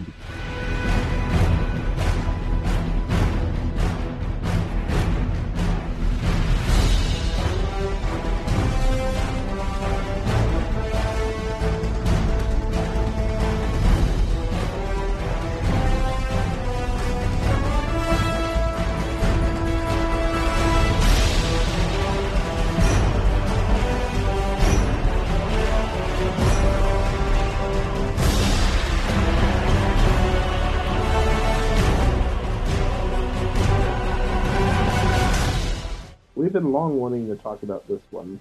I feel like I want to double back and bring up some of my points that I made about Spider-Man 3. Yeah. I want to bring up the fact that with Spider-Man 3, remember how they really destroyed the relationship and they treated it horribly in that movie, and they just made the plot a jumble and they didn't even pay any attention to the other films, blah, blah, blah? Well, imagine inverting that. Yeah. Imagine that they actually did pay attention to the relationship. They actually did think about what mattered and kept the villains at a minimum and did a tight plot that reflected the past films and the ideas of the past films. And that's what you got with Iron Man 3. Mm-hmm. A movie that genuinely delivered. Yeah, it's the best Iron Man, I think. I think it is too. I as much as I love the first film is the best standalone film, but the third film is the best film in the franchise, easily. Directed by Shane Black, who also directed another Robert Downey Jr. movie called Kiss Kiss Bang Bang, which we are both really strongly recommending. Mm-hmm. I just bought it, in fact, in the Blockbuster buyout. It's a very good movie that was probably responsible for Downey getting Iron Man in the first place. Yeah. This is... It's set at Christmas time. Even though John Favreau had moved on from the franchise as a director, he returns as Hogan. Oh yeah, he plays a major part. This time he really gets to play the character from the comics. Gwyneth Paltrow, once again, is in the part, and she has the most to do in this movie that she's had to do in any of the movies. Her character is so very central to the plot. And let's say it right now, spoilers are on for this movie. I think this is the first of these movies we've seen while we've been doing this podcast. We wanted to talk about it for so long. This is the moment. Yeah. That we get to talk about it. So I'm going to say right now, spoilers are on. The movie came out this year. I realize there's a healthy amount of you who haven't had a chance to see it yet, and you should see it. You know, we're really strongly recommending this film. This is a really, really good movie. But we gotta talk about a major plot twist in it, and we gotta talk about why it works. So, and if you want to avoid, I'm going to post the time code in the blog, so you can know when to skip to. With that said, this is a movie that definitely takes place after the Avengers. The events of the Avengers have come. Tony Stark is very traumatized by it. Yeah. Anyone so much as mentions New York or the portal, or he has a panic attack. It's a gutsy move for a movie to be focused on the main character suffering from post-traumatic stress disorder, and to do it realistically, too. Yeah. Are you okay, Mr. Stark? Take it easy. Tony. How did you get out of the wormhole? Wait a minute. Tony! Sorry, Tony. Sorry. I mean, this is not a joke for the movie. This is a really serious thing that this man is going through. And the film understands it and respects it. Black does a really responsible job of painting what PTSD would feel like for him. It's just great. He does an interesting narrative device. Not really so much through the middle, but just to kind of set up and end it. A famous man once said, "We create our own demons." Who said that? What does that even mean? Doesn't matter. I said it because he said it. So now he was famous and basically getting said by two well-known guys. I'm going to start again. He's clearly talking to somebody. That was a great reveal, the stinger, that I forgot about until I watched it again. And I'm not even going to reveal who he is talking to, because I feel like that's one thing that you ought to be able to discover on your own. Agreed. You won't be disappointed when you see who it is, though. It's brilliant. It's a great moment, but... This is very much the character having to deal with his inner demons. And, again, that's kind of similar to what happened with Spider-Man 3, where the character is dealing with, you know, all these things. The difference is that these are things that have been set up in the previous films. Again, this movie is a direct sequel to The Avengers.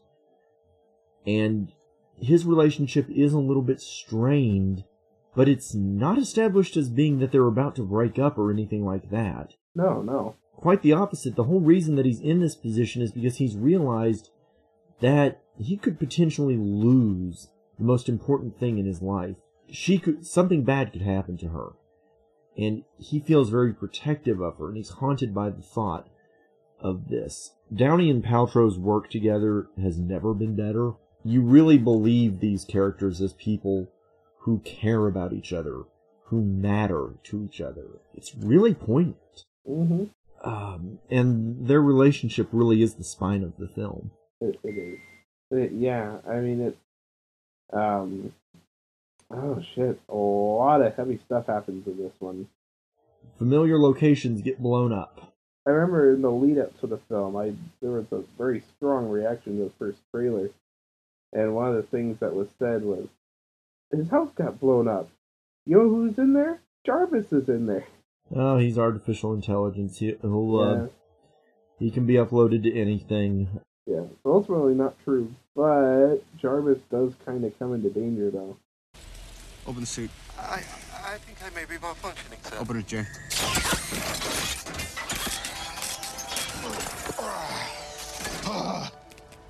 Maybe I'll just cozy back up for... I actually think I need to sleep now, sir. Jarvis. Jarvis? I mean, that's just it. Even he gets endangered. Pepper absolutely gets put into danger. The film brings in, at long last, one of the villains that Iron Man fans were waiting for, the Mandarin. In the comics, he is he's Asian, obviously he's Chinese. In the movie, he's Ben Kingsley. And he plays him as sort of this omni, like, from all cultures figure. True story about fortune cookies.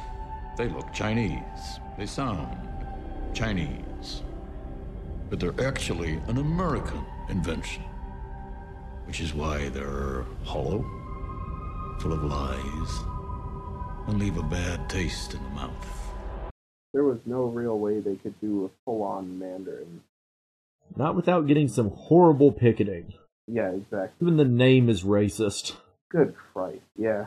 In China, they changed his name to Mandarin. Yeah.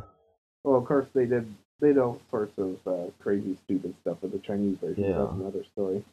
But, I mean, yeah, they really and truly... I mean, they changed this character up quite a bit. There's another figure in the film... A scientist who Stark had once turned down the assistance of, played by Guy Pearce. Now, the previous summer, Pearce had shown up in Prometheus. Prometheus? I've already established I really did not like that movie, and I cited his stupid presence in it as one of the reasons.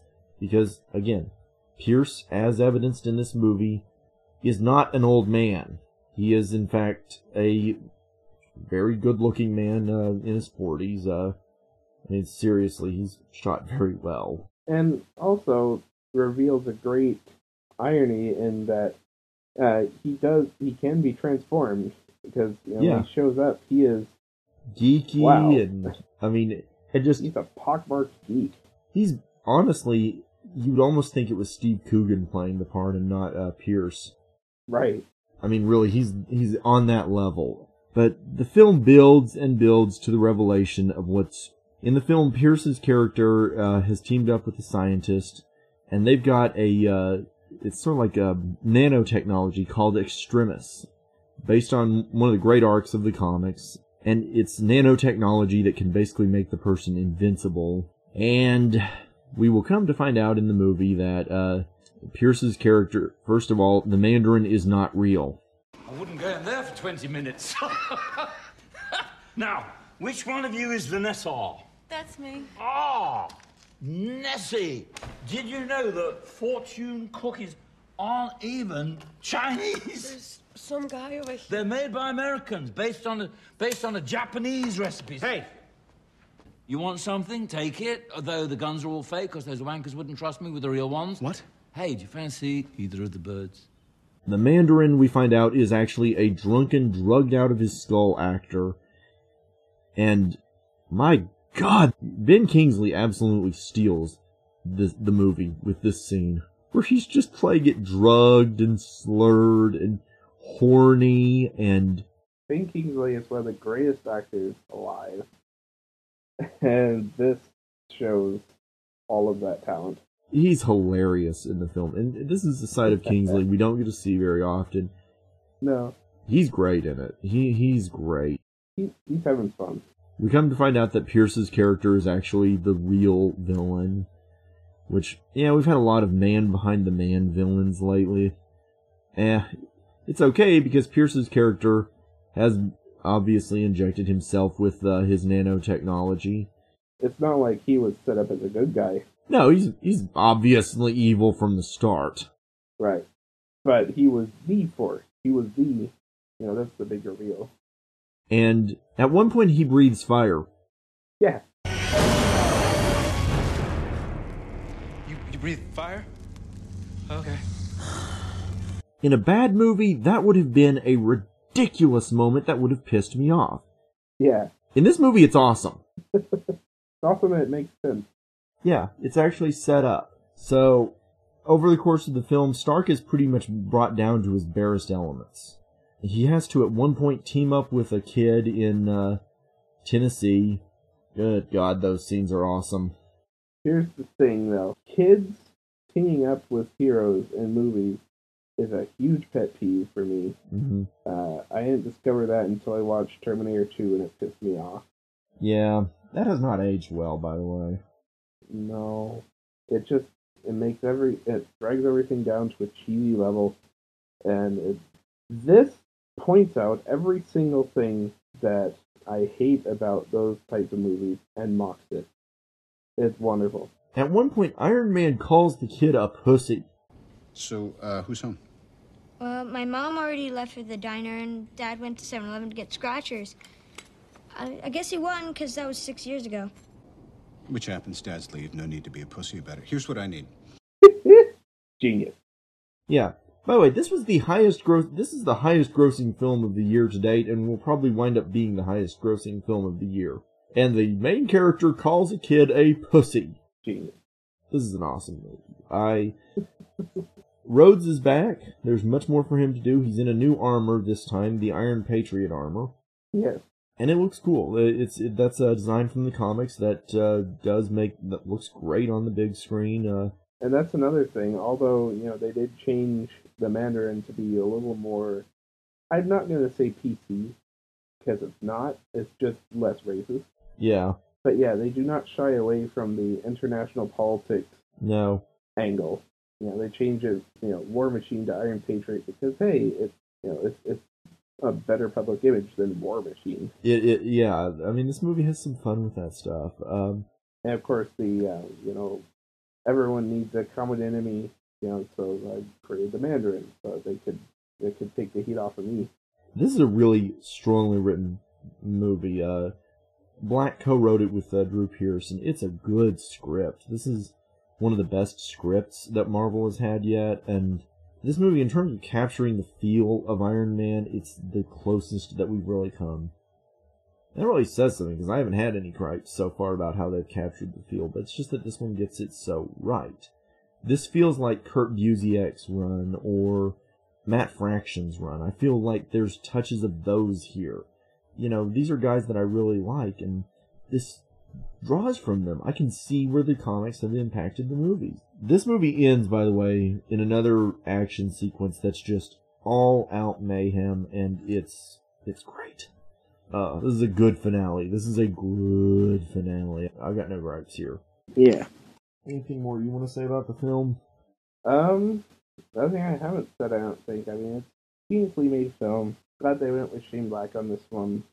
Yeah, that's all I could say. Well, I'm just going to say a quick piece on The Wolverine, because I know you haven't seen it. The Wolverine is a really damned good movie. It's a very stripped to the bone Wolverine. It's just him fighting ninjas, fighting the Yakuza. Hugh Jackman's having fun with it. It's bloody, it's violent, it's good. I feel like we'll say more about it later. Like, I could see this one being one that I talk about in like a post or something, but it's good. I recommend it. So that's my quick thought on The Wolverine. Yeah. Shall we close it out with just a few quick words on Thor 2? Because I know we don't want to go too deep into spoilers. Yeah. Thor 2, The Dark World, is amazing. It's... wow. Yeah, a lot more happens in it. There's a couple twists. There are two post-credit sequences, so watch for that. It was funny because in this, the last post-credit sequence, I was one of the only people in the theater that kind of knew what was going on there. It was funny. One of the sad parts about the last post-credit sequence is that it's actually really important to the movie. Yeah, this is true. It's kind of a major plot point that happens in that. No spoilers, but it is. Mm-hmm. Here's the thing. Pretty much anything that I have to say about Thor 2 continues on from Thor 1. The strengths are there. The weaknesses are... yeah, there are still some weaknesses, although the final battle sure steps that game up. Oh, yeah. Yeah, Marvel learned to do good final battle sequences. Yeah. And of course, this is, again, not as much of a post-Avengers movie as Iron Man 3, but it's still very much present. You know, Jane says, "Why didn't you immediately come back to me? I saw you on TV. You were in New York." He was busy! Lord. Loki is still just as much fun as ever. The movie definitely takes us through the Nine Realms more. Mm-hmm. It definitely has some fun with that.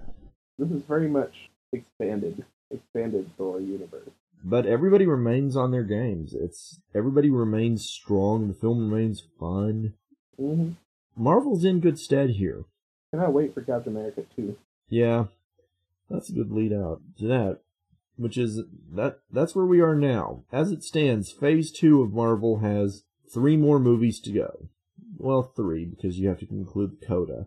As it stands, we've got Captain America 2 coming next year, which looks just wow. I mean, they look like they've stepped up things. It's based on the Ed Brubaker run, and it looks like it. It looks like there's a lot of stuff taken from the comics there. That looks big. I cannot wait for that. After that, you've got Guardians of the Galaxy. I'm really looking forward to that one. That one has a tremendously fun cast. Chris Pratt from Parks and Recreation is the lead. For me, that's just all I need to know. It's like, great, the only thing that's standing in the way of the universe being overtaken is Burt Macklin, FBI. Great. Yeah, we're in trouble. We gotta post the GIF of the raccoon. Which I've actually heard is unfinished effects. Like, that's not quite a finished design, but... That's the unfinished effect? Oh my god. Yeah, I know. Just imagine how cool the... this is, of course, Rocket Raccoon and Groot. Rocket Raccoon will be voiced by Bradley Cooper. So you're really keeping me in good stead there. For this movie where they're doing, a strong intergalactic warrior, they showed absolutely no imagination and just cast Zoe Saldana. It's like, yeah, Star Trek and Avatar made money, might as well. Which I'm not griping. She's awesome. She's awesome. And I'm always glad to see her in something, so I've got no gripes with her being in it. That's going to be fun. That's going to be a really fun movie. And then, of course, in 2015, we're back to the Avengers with Age of Ultron. First weekend in May for that one. You've also got Amazing Spider-Man 2 coming next year. You've got X-Men First Class coming next year. Next year, we're going to have... Days of Future Past, yes. Next year will actually be the biggest year ever for Marvel. We will have 4 motion pictures based on characters coming out next year. Woo! And in the distant future, something I've been waiting for a really long time. Edgar Wright. As of right now, it appears that's... Yeah, I know, that's going to be coming out the same summer as Avengers. Oh, it is? Yeah. Oh, sweet. I thought it was fall. Now, Marvel moved it up. They moved it up. Wright's pretty much ready to go. As of right now, there is an actor who's looked at it, but it's not signed on the dotted line.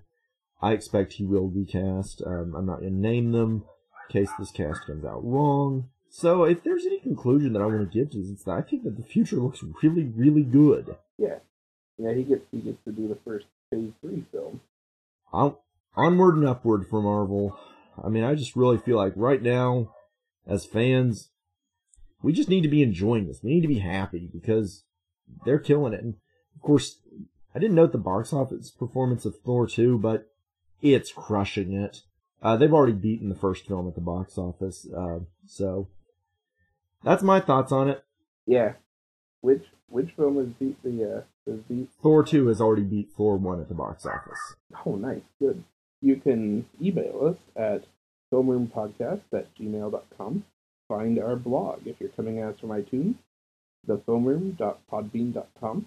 Like us on Facebook. We're at facebook.com/thefilmroom. We post film news. We post, of course, the cast, and sometimes even previews. We will have a reading list up on the blog, as well as on the Facebook page annotated with comics. Yeah.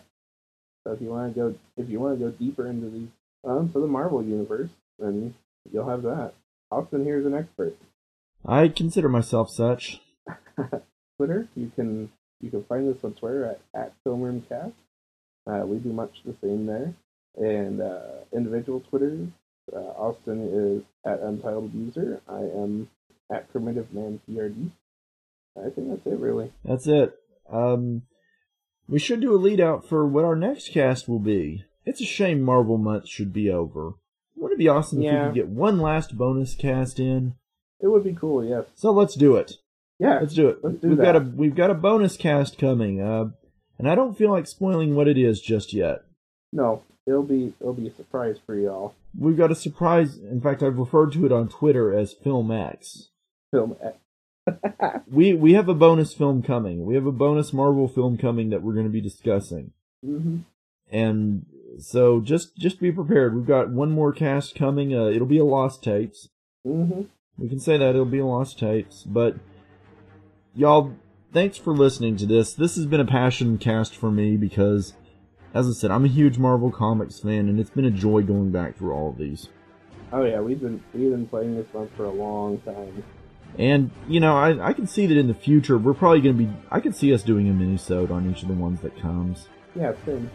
I mean, again, with Thor 2, we really just had to hit around the edges because we want y'all to see it, but... Oh man, it's good to be a Marvel fan. So I'm Austin Shin. I'm Al Ruffalo. See you in the funny pages.